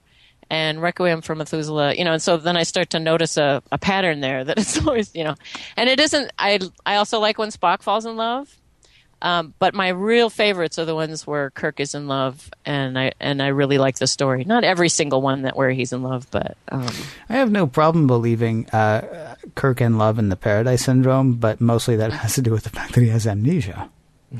You know, I mean, I'm not saying that's not. I'm not saying that's why he's in love, but I have no problem, you know, believing him falling in love there because we're starting with a blank slate at the beginning Yeah. of that episode, as opposed to, well, just pulled up to this planet and hey, you know what I mean? That's what I'm. Well, I'm t- yeah, I'm not talking about believing in any sort of logical way. I'm talking about I'm and I'm I'm thinking it's Shatner's acting that hmm. totally convinces me that he's in love when he's in love, you know, and uh, so I'm talking on a much more emotional level uh, than a logical level because uh, you know, 'cause I can't disagree. You know, uh, there are plenty of logical situations where it doesn't make any sense for him to fall in love. But I think John, I said, who said love was emo- uh, logical anyway? So right, right, right. So um, so those are my favorite. But I really like uh, "Is There in Truth No Beauty" as well. Uh, that's one of my favorites. Um, mostly because that one scene where uh, Kollos and uh, Spock are mind melded. And um, after he sets the ship on the right course and he talks about um, uh, what it's like to be inside a body you know because he's non-corporeal. And he says um, you've encased yourself in these shells of flesh and you depend on language. So this thing you call language you depend on it for so much. But is any of you really its master? And i don't know from the time i was a young girl that caught my attention to think about that eh, you know indeed each of us is separate from each other. You know no matter how uh, well I know my friend or my husband or my daughter or whatever, I'll never really know them as well as I could if I could, you know, mind meld with them or whatever. Um, you depend on language, and language eh, is such a fragile and uh, uh, insubstantial thing to rely on for strong connections. And I don't know. I really like that part of it. I, to me, that that scene is what that episode was all about. You know, that was the whole reason for that episode was to have that moment when you get to see life, uh, our lives from the viewpoint of someone who doesn't have a body, and you know what what life is like. Uh, you know what the difficulties that we experience because we're corporeal. Are you going to stick with us for uh, for the coming seasons? Oh, yeah? The coming, Oh, yeah. All right. I've start I've started watching the animated ones already. All right. Excellent. and uh, are you uh, are you terrified or uh, uh, enthralled? How, how's that going so far? with the animated. Yeah. You know, um, I when I got the DVDs, I watched them over again, and you know the thing is that the stories are actually pretty good. It's the animation and the music that just are drive you insane. See, there you go. you Yeah. know? So, um, but some of the artwork, actually, some of the background artwork is really nice. But it's just you know, it's that old animation, that uh, Hanna Barbera quality kind of animation. Now Hanna Barbera would be nice. Yeah. I- uh, well, yeah, I know. Yeah, they make Hanna Barbera look like Walt Disney I, Studios. I know, I know. And the music, they use the same music over and over again, and that's the worst. That I get the music playing over and over in my head, and I just want to shoot myself. But Yeah, I'm just I'm going to make all of their music my ringtones uh, from now on because I love it so much. Yeah. yeah, my Cool. daughter was saying what they ought to do is, you know, they did the remastered episodes. They ought to do remastering of the animateds because, like I said, the stories are good, so they ought to Mm-hmm. remaster those. Don't you think? They they must have, you know, they must be able to get the sound files of the voices and stuff and just redo them. Uh, be careful what you wish for. You never know. I know, I know. Uh-huh. All right, guys. Well, uh, Alice, thank you so much, and thank you for your continued uh, uh, support and enthusiasm for the show. Um, I, I know that I will always have a lot to read around, and uh, and that's really cool of you. We do appreciate it. Oh, I'm glad. Thank you for having me on, and thank you for doing what what you do because it uh, it really provides uh, something for people like me to dig our teeth into.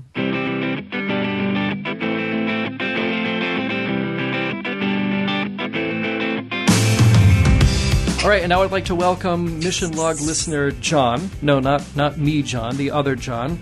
John, how are you? I'm doing great. Good. Well, thank you for joining us for the TOS wrap up.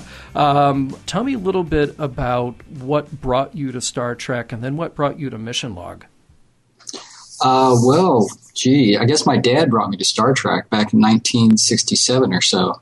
I was three or four years old, and uh, I just remember watching it forever. And uh, after that, well, I grew up, and then I was browsing some podcasts on iTunes, and I ran across Mission Log. I thought, oh, I know what that means, and I, I tuned in, and I can't. There I go. I'm calling it tuned in, but I clicked in, and um, I've been an avid listener ever since. It, was Star Trek always something that you thought of in terms of the morals, messages, meanings, um, or has Mission Log sort of pointed you differently, uh, uh, given you a different perspective on Star Trek? Uh, well, it certainly gave me a different perspective, uh, but I think the first time I ever thought about it in those terms was when I ran across a book uh, a few years ago, well, a lot of years ago, called something like um, All I Needed to Know I Learned from Star Trek. Oh, of course. Yeah, of course. Yeah. Right. Yeah, so it put me in that mode of thinking, and then uh, Mission Log just kind of segued right in with that.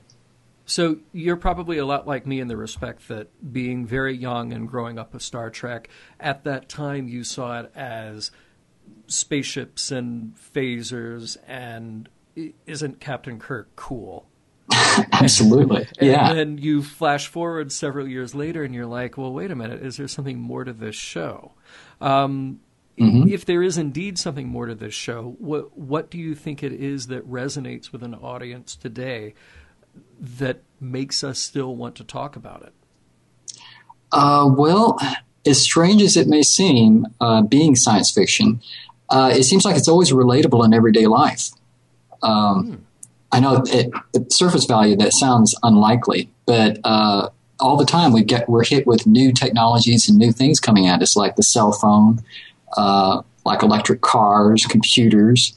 That was all in our future years ago, but eventually they became reality, and we kind of had to learn how do you deal with these things. Oh, wait a minute, I remember. This is how Mr. Spock or Mr. Scott dealt with that. So it was sort of a primer, a tutorial. We were ready for it, and it, it's it's always relatable, or at least so far.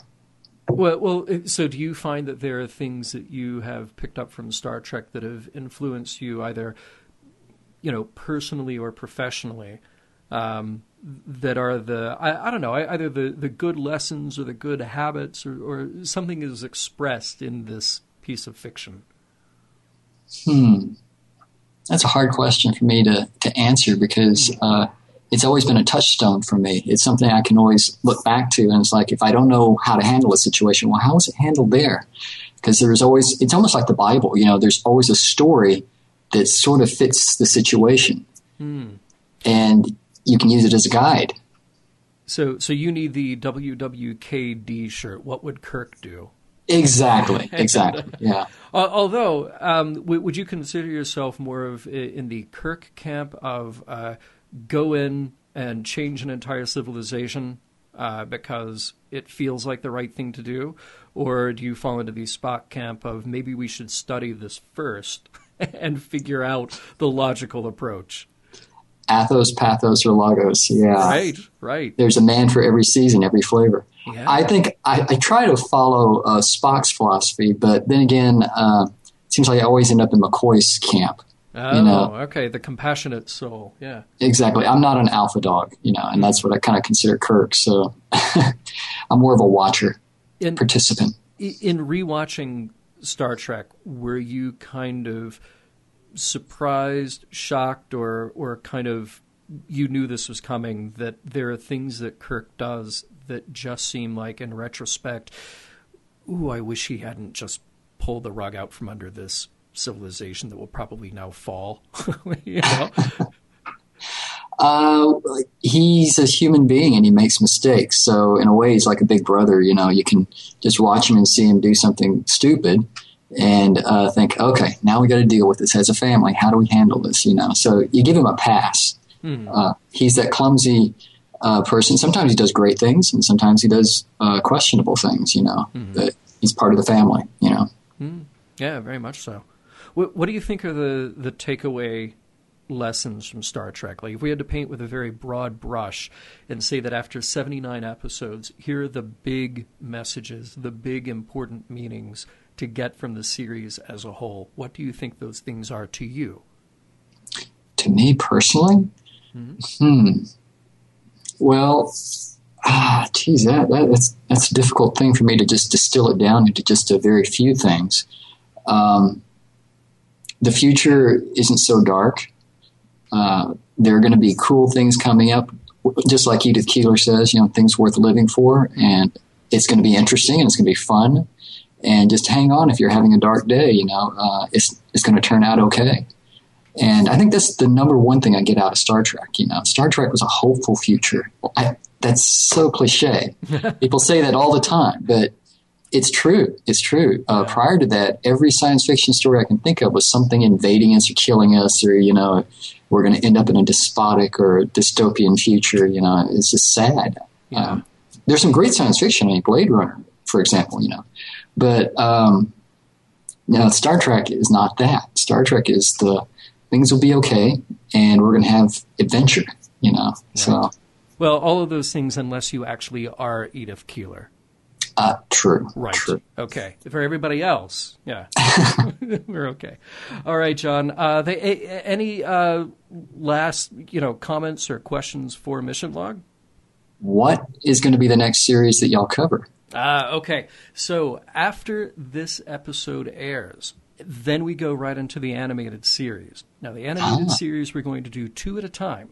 Mhm. So we'll have two of the half hour animatives that we'll do in one mission log. Uh, so that'll take 11 weeks. We got 22 episodes, 11 weeks. Then movies one through six, Uh huh. uh, because I feel like if we do it that way, then we're treating the original cast, the you know Star Trek classic, Uh-huh. as a contained unit from the original series up through the sixth movie. Mm-hmm. Then when we do next gen, and then you get into generations, and the mm-hmm. rest of the TNG movies, I feel like Generations is a next gen movie with mm-hmm. special guest star Captain Kirk. Yes, absolutely. So I, I want to create a little separation in, in those. So I feel like that's probably the, the logical way to go. And I have to tell you and tell our audience, we are still struggling with the idea of doing a strict um, chronological overlap of TNG, DS9, Voyager, or do series by series. So, a- and there are very good arguments to be made on either side of doing that. Yeah, because they interact back and forth. They do, they do. But then you have to ask yourself, well, when the writers wrote that interaction, was it more of just a clever nod to the audience who was watching them at that time, or were they treating their stories as kind of self-contained units? Hmm. You know, so Yeah. you, you can make the argument either way. You know that if you don't interrupt next gen or you don't interrupt DS9, you get something out of watching those as a solid piece, and then you get to make the very clever reference back to something else that happened. So we're we're still kind of struggling with it. Like I said, we we hear good and bad from either side, and uh, we've got a little while now before we have to make that decision. but Yeah. uh, we'll make it eventually, and uh, we hope that uh, that you're there to listen to it. Absolutely.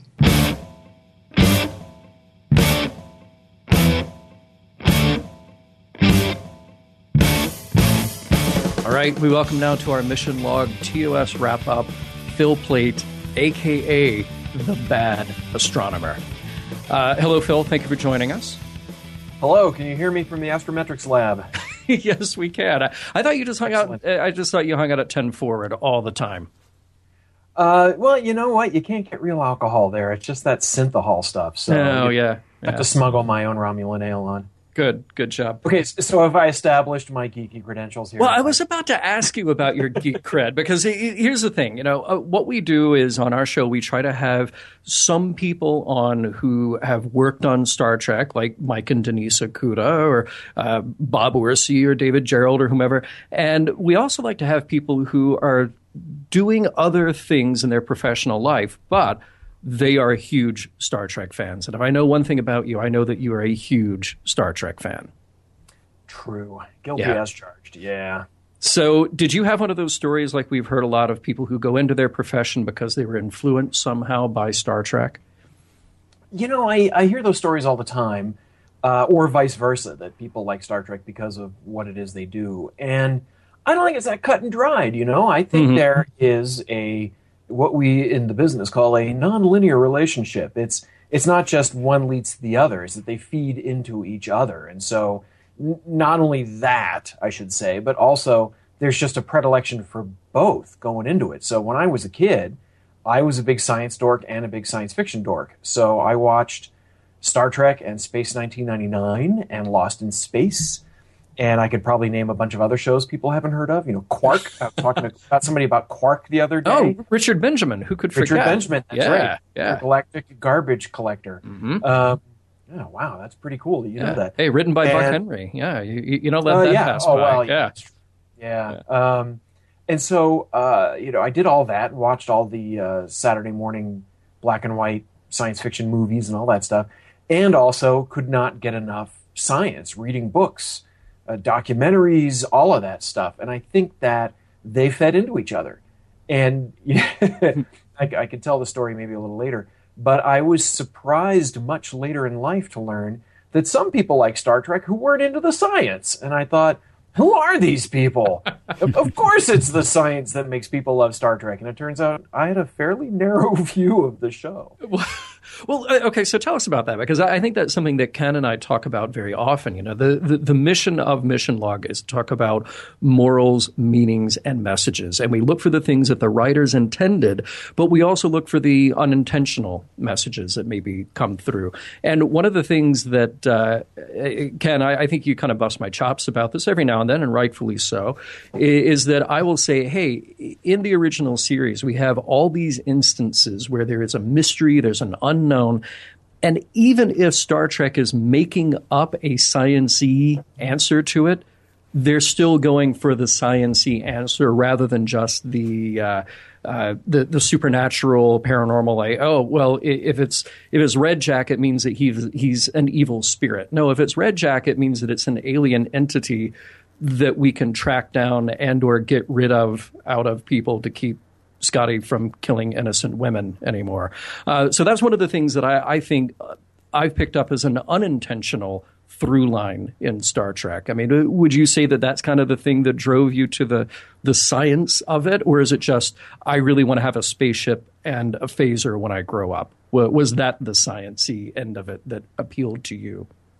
Oh yeah, they're just they're going to other planets. That was awesome. not to not to bring down the level of the conversation. All that highfalutin moral stuff you were talking about was cool, uh, but no, you know they're on a spaceship and they're going to other places, and that's awesome.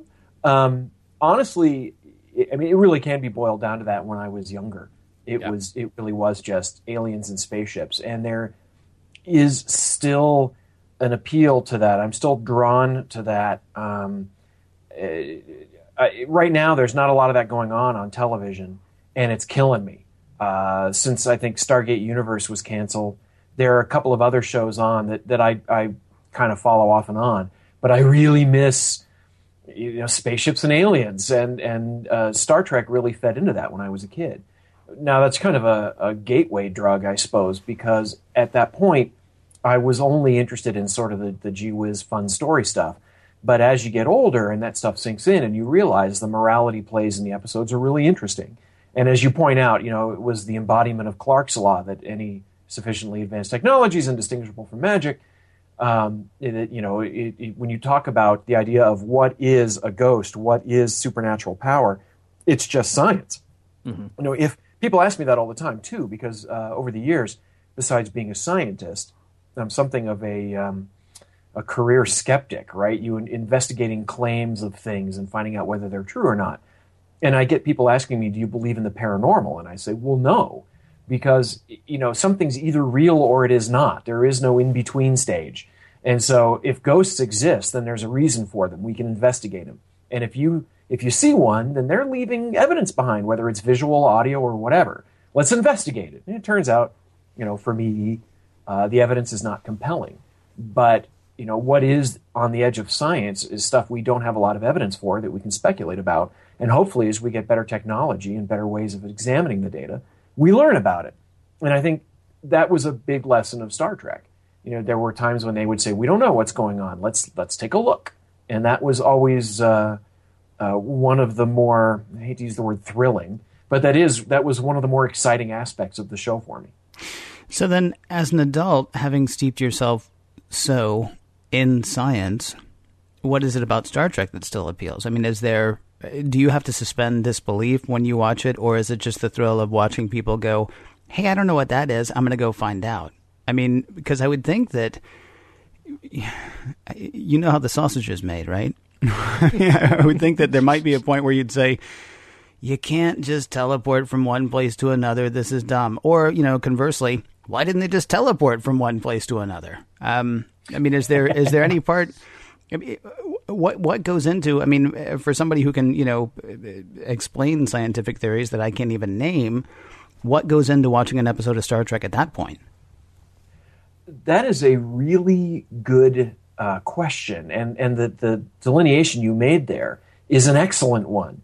Uh, uh, the first one is, you know, oh, you can't transport. Oh, you can't do warp drive. Oh, you can't do this. You can't do that uh, look, it's a story, right? Uh, you should really just relax. I believe is the uh, the mantra from Mystery Science Theater 3000. Mm-hmm. And honestly, it's okay. I don't need everything to be completely 100% scientifically accurate. Um, if you're talking about going from planet to planet and meeting aliens that always seem to either look human or have grease paint on or little ridges on their noses or whatever, you know that's that's the technology of the time. That's fine. You're telling a story, and that's what's important.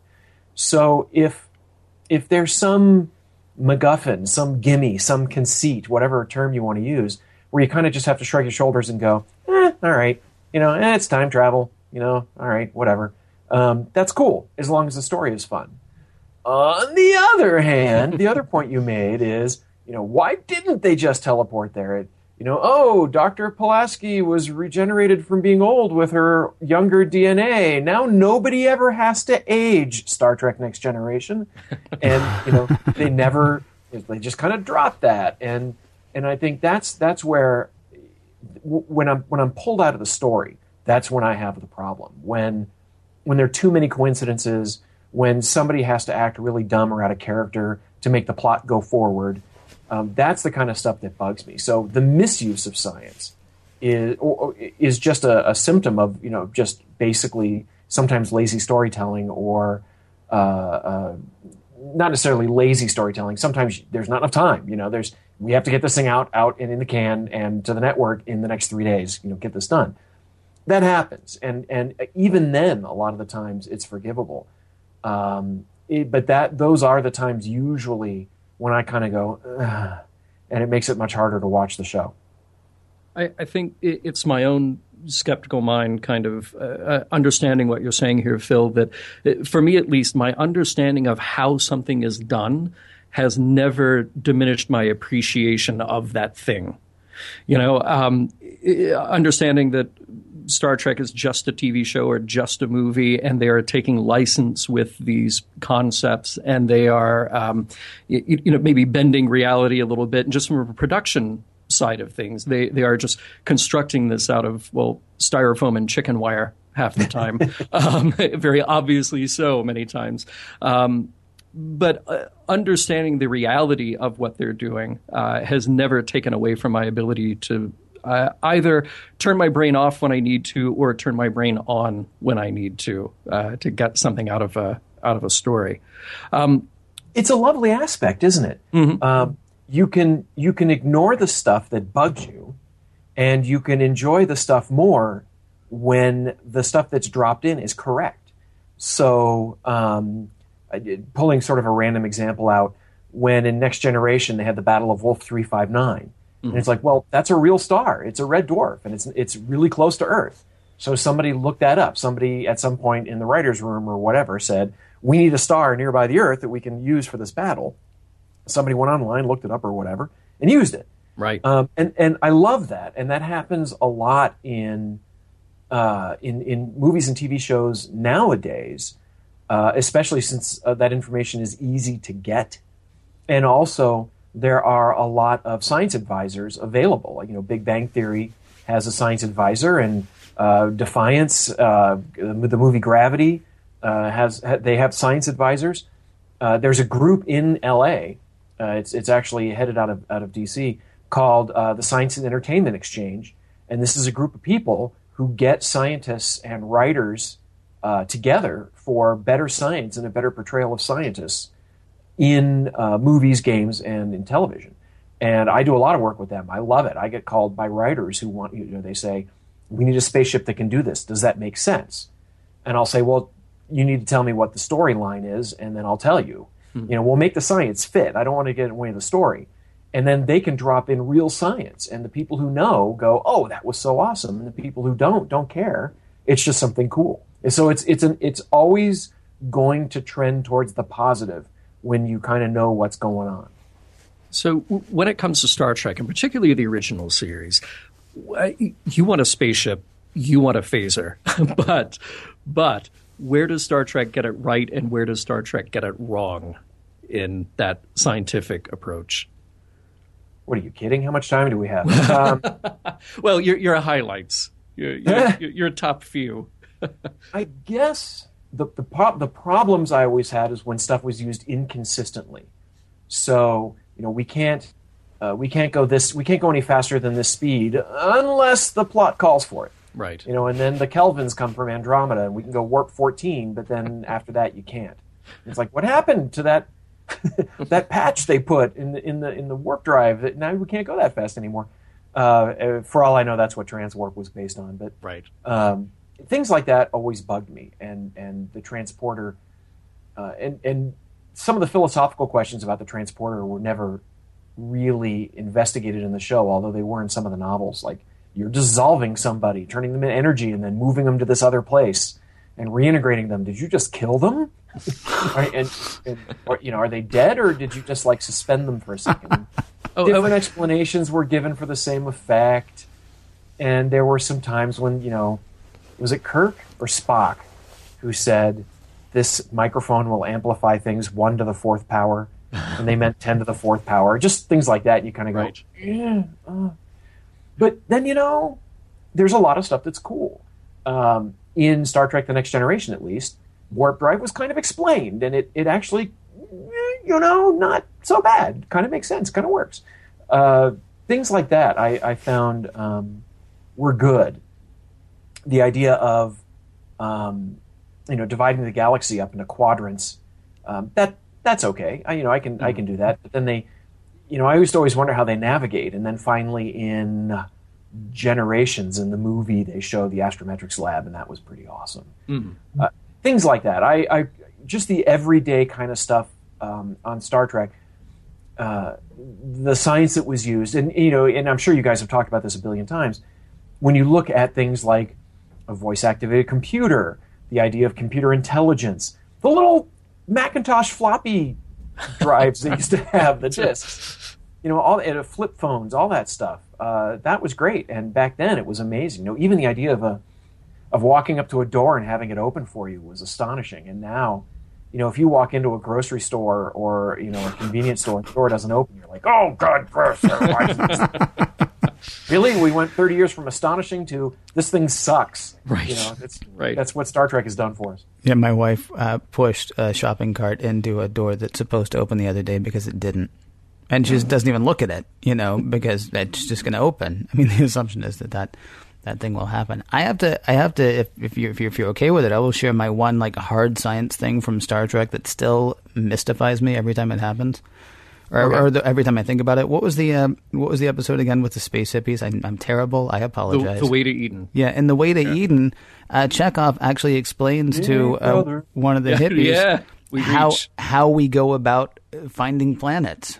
You know, it's like yeah, we think there's going to be a planet here, we think there's going to be a star here, and if and so we we plot where we think it's going to be, and then if it's not exactly where we think it's going to be, then something else is affecting its gravity, and so we think there might be another body there. And I and and when he explained that, I paused it because I was like, holy cow, he just explained how we do that Right. which which That generally speaking episode? yeah which generally speaking they don't generally speaking they're like oh yeah well we'll just we'll just chart it well how well we have a chart you know Yeah. But no, but be enough. Chekov actually explains that they're looking for changes in the uh, how gravity would affect a body in space, and they're basically looking for that change, and that's where they can assume the planet would be. That's how they're finding eden because eden is supposed to be this thing that doesn't exist i mean they actually it's it's kind of silly but they do the same thing in one of the star wars movies i can't remember which one. Yeah, one I was just thinking that. Yeah. yeah, it's, it's, Um, it, the idea is the thing's not there. Well, something's affecting it, so there must be something there.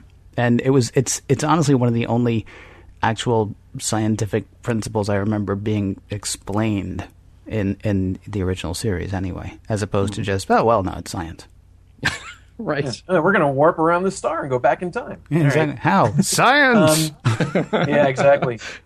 That totally works. Yeah, actually, the best treatment of that ever, ever, ever was in the movie Inner Space when um, uh, uh, uh, Dennis Quaid is inside of Martin Short and is going to make him make his face change, and he's he's got all these diagrams and books open, and he's he's going to you, you know he's going to manipulate the nerves and the muscles and whatever in his little shrunken uh, Fantastic Voyage ship inside of Martin Short, and Martin Short says, "How you know how are you going to do this?" and they just cut to Quaid and he's looking at all this all this gear and all this stuff and he goes, "It's complicated." and I just I just wanted to like stand up and cheer in that in the movie theater when I saw that. Perfect. That's that's how you explain something that you can't explain. And and Um, oddly enough, he turns Martin Short into Bob Picardo. So In- in there's your Star Picardo, Trek yeah. connection. Yeah. There Um, you go. And in fact, I met Robert Picardo at a science fiction convention years ago, and I just happened to bump into him. And I said, you know, most of the people here are gonna, you know, fawn all over you for for you know Voyager and all that, but me, you'll always be the cowboy to me. And he laughed and, and pulled out a picture of him as the cowboy from Inner Space and signed it for me, and that was awesome. Wow. He's such a nice guy. Oh, wait, that, that's a really interesting piece of trivia that he just walks around with a picture of himself as the cowboy from Inner Space. well, so, was- ladies and he- gentlemen, if you find Bob Picardo, he was at a convention. He did say, but you know, props to him for in being that prepared. in fact, he was walking to the uh, to the table where he was signing pictures and things. So it's Okay. not as odd as you might expect. All right. Um, and that's where I met Chase Masterson too, and she turned out to be a real sweetie pie. Uh, She Um, absolutely is. Yeah. That was uh, that was quite the that was like my first big science fiction convention in a long time. It was the LA Worldcon, and um, I think it was LA, might have been, I don't remember, but it was a long time ago. now, were you and I wound up meeting a lot of the folks from Star Trek, and it was really really cool. Were you attending as a fan, or were you attending as a, a guest? Both. And Okay. That has always been the case ever since. When I go to Comic Con or Dragon Con, uh, or or other things, I you know I, it's like I get invited or whatever, and I might do a science talk or panels. I love doing panels and that sort of thing. Uh, but I wind up you know geeking out uh, all the time and meeting uh, writers, especially writers, uh, but also you know some of the some of the stars, and that's always so much fun. Um, it's it's it's rare to be disappointed by these folks. Usually, what happens is I wind up saying something incredibly stupid and making a fool of myself. Uh, usually, they're very lovely about it. but anyway, I think we got a little off track there. It's okay. I- I- I wanna were go back about to- gravitationally influencing other objects and being able to see something that might otherwise have been hidden. I would have to see that episode again to see exactly how Chekov explains it. Um, in principle, sure. Um, in in fact, uh, the way we first started finding planets around other stars was because as a planet orbits the star and makes a big circle around the star, the star makes a little circle around the planet. It's kind of like if you have a big person and a little person and they hold hands and swing each other around, the little person will make a big circle and the big person will make a little circle. And you can detect that. Uh, not the actual motion, but um, as the planet orbits the star and the star makes that little circle, for part of its orbit it's heading away from you and part of it it's heading toward you, and that uh, red and blue shifts the light a little bit. And it's not much, it's a very tiny effect, but you can measure it. And that's how the first planets were detected. Um, whether you try to hide a star, eh, you know, you er- erase it from the books, like I think is what they did with Eden, and and they did in the Star Wars movie, and then you would look at the other stars and say this motion doesn't make sense because there should be a star right here, but we don't see it. Um, maybe uh, that would be really hard to do. but we're talking about you know 22nd century technology, so why not? Well, uh, all I'm saying, Phil, is that if you want a little uh, a little something to fire your scientific mind, but you also love space hippies who sing, then I've got an episode for you. Turns out, you know, not so much.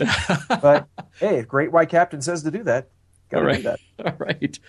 Um, I, I want to return to a, uh, a scientific topic that you uh, brought up a moment ago because, uh, Ken, I'm surprised that you didn't jump all over this. The idea of the transporter actually, i- i- in one theory, it breaks down your matter and puts your matter some other place. In another approach, it destroys the matter that is you and then rebuilds other matter to turn you into you. Right. Um, It's it's the second one, by the way. it, it, for sure, it's the second one. We're absolutely sure it's the second one. It seems to be. Okay. So, and uh, anybody have any problem with the Ken, Phil, either of you? I mean, is this uh, uh, a, a moral quandary here or an ethical problem? We're actually killing the first being and then creating a copy of that being elsewhere. I mean, Ken, you being a big fan of putting your mind into robots, I, I assume this really has no problem for you. Yeah, the only problem is making sure that it can actually reconstruct it on the other side. I mean, we all remember what happened in Star Trek: The Motion Picture, which we haven't seen yet on this show, but we all remember what happened, We all or remember. or what happened in uh, Galaxy Quest. Yeah, yeah, very true. right. Yeah, these are both scary, scary possibilities, but you know, so's getting in the car if you take it down to that level. Right. Yeah. but- sure.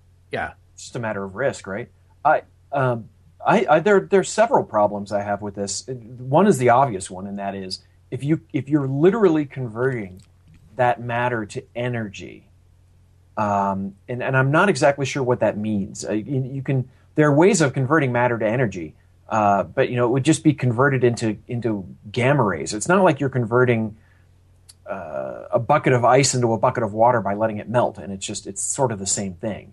You're you're fundamentally sort of erasing all of that matter, and you have to when you when you convert it to energy. Now you just got a big old pile of gamma rays, and it, it's it's a big pile. it's a lot of energy, and Right. uh, you know, if you converted a human being into energy, you convert, you know, E equals mc squared. Do that math. You find out that you're talking about uh, way more than a nuclear weapon's worth of energy.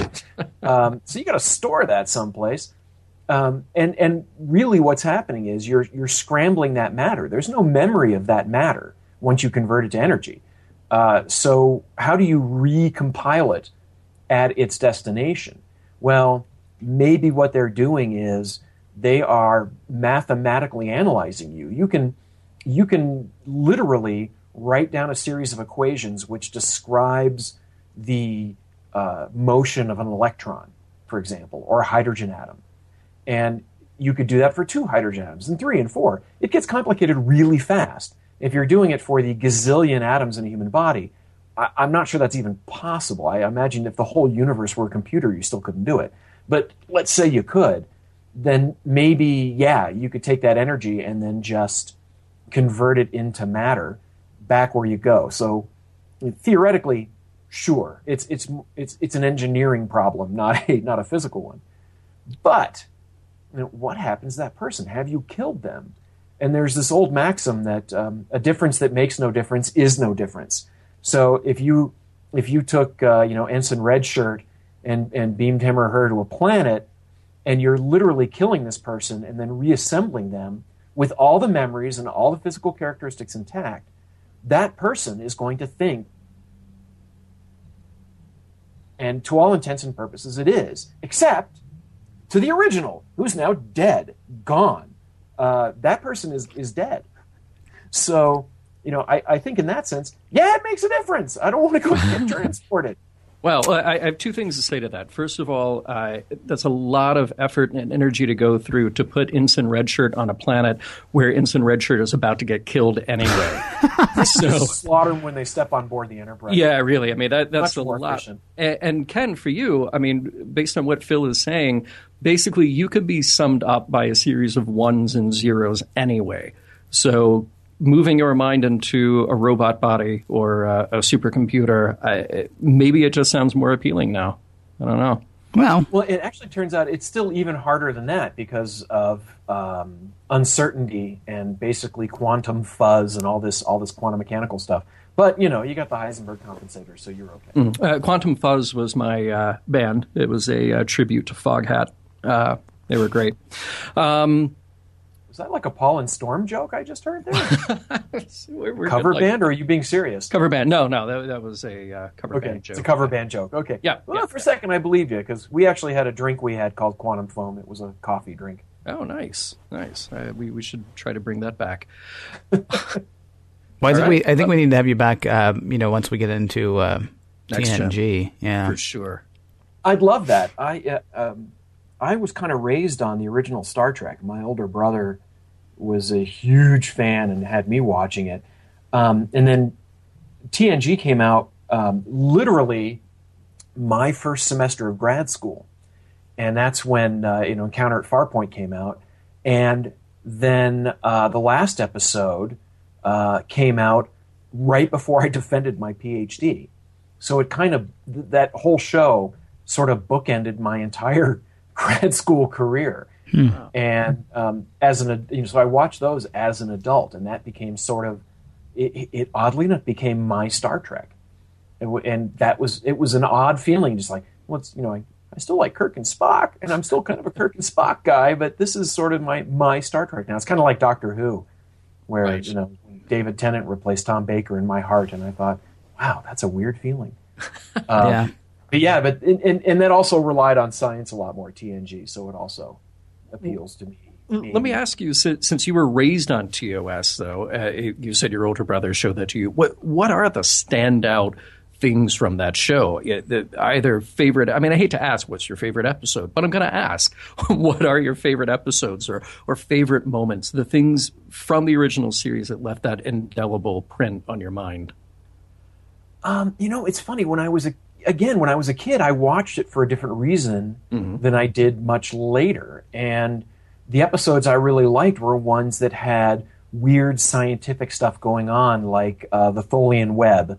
Um, I really liked that one because the aliens were so strange. uh, the idea of this energy net and alternate dimensions, uh, the ones with the creepy aliens.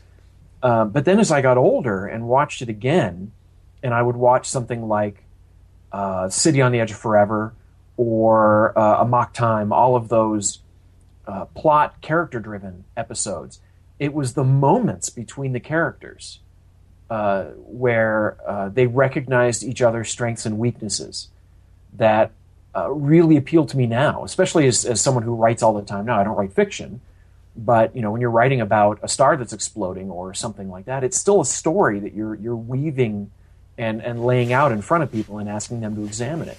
So seeing that in the old show makes it to me stand out above a lot of shows that are even out now, where uh, action and you know, just stuff going on is replacing the actual three dimensional characters that, that I want to see as a you know as a, an informed viewer, and I, I miss that sometimes.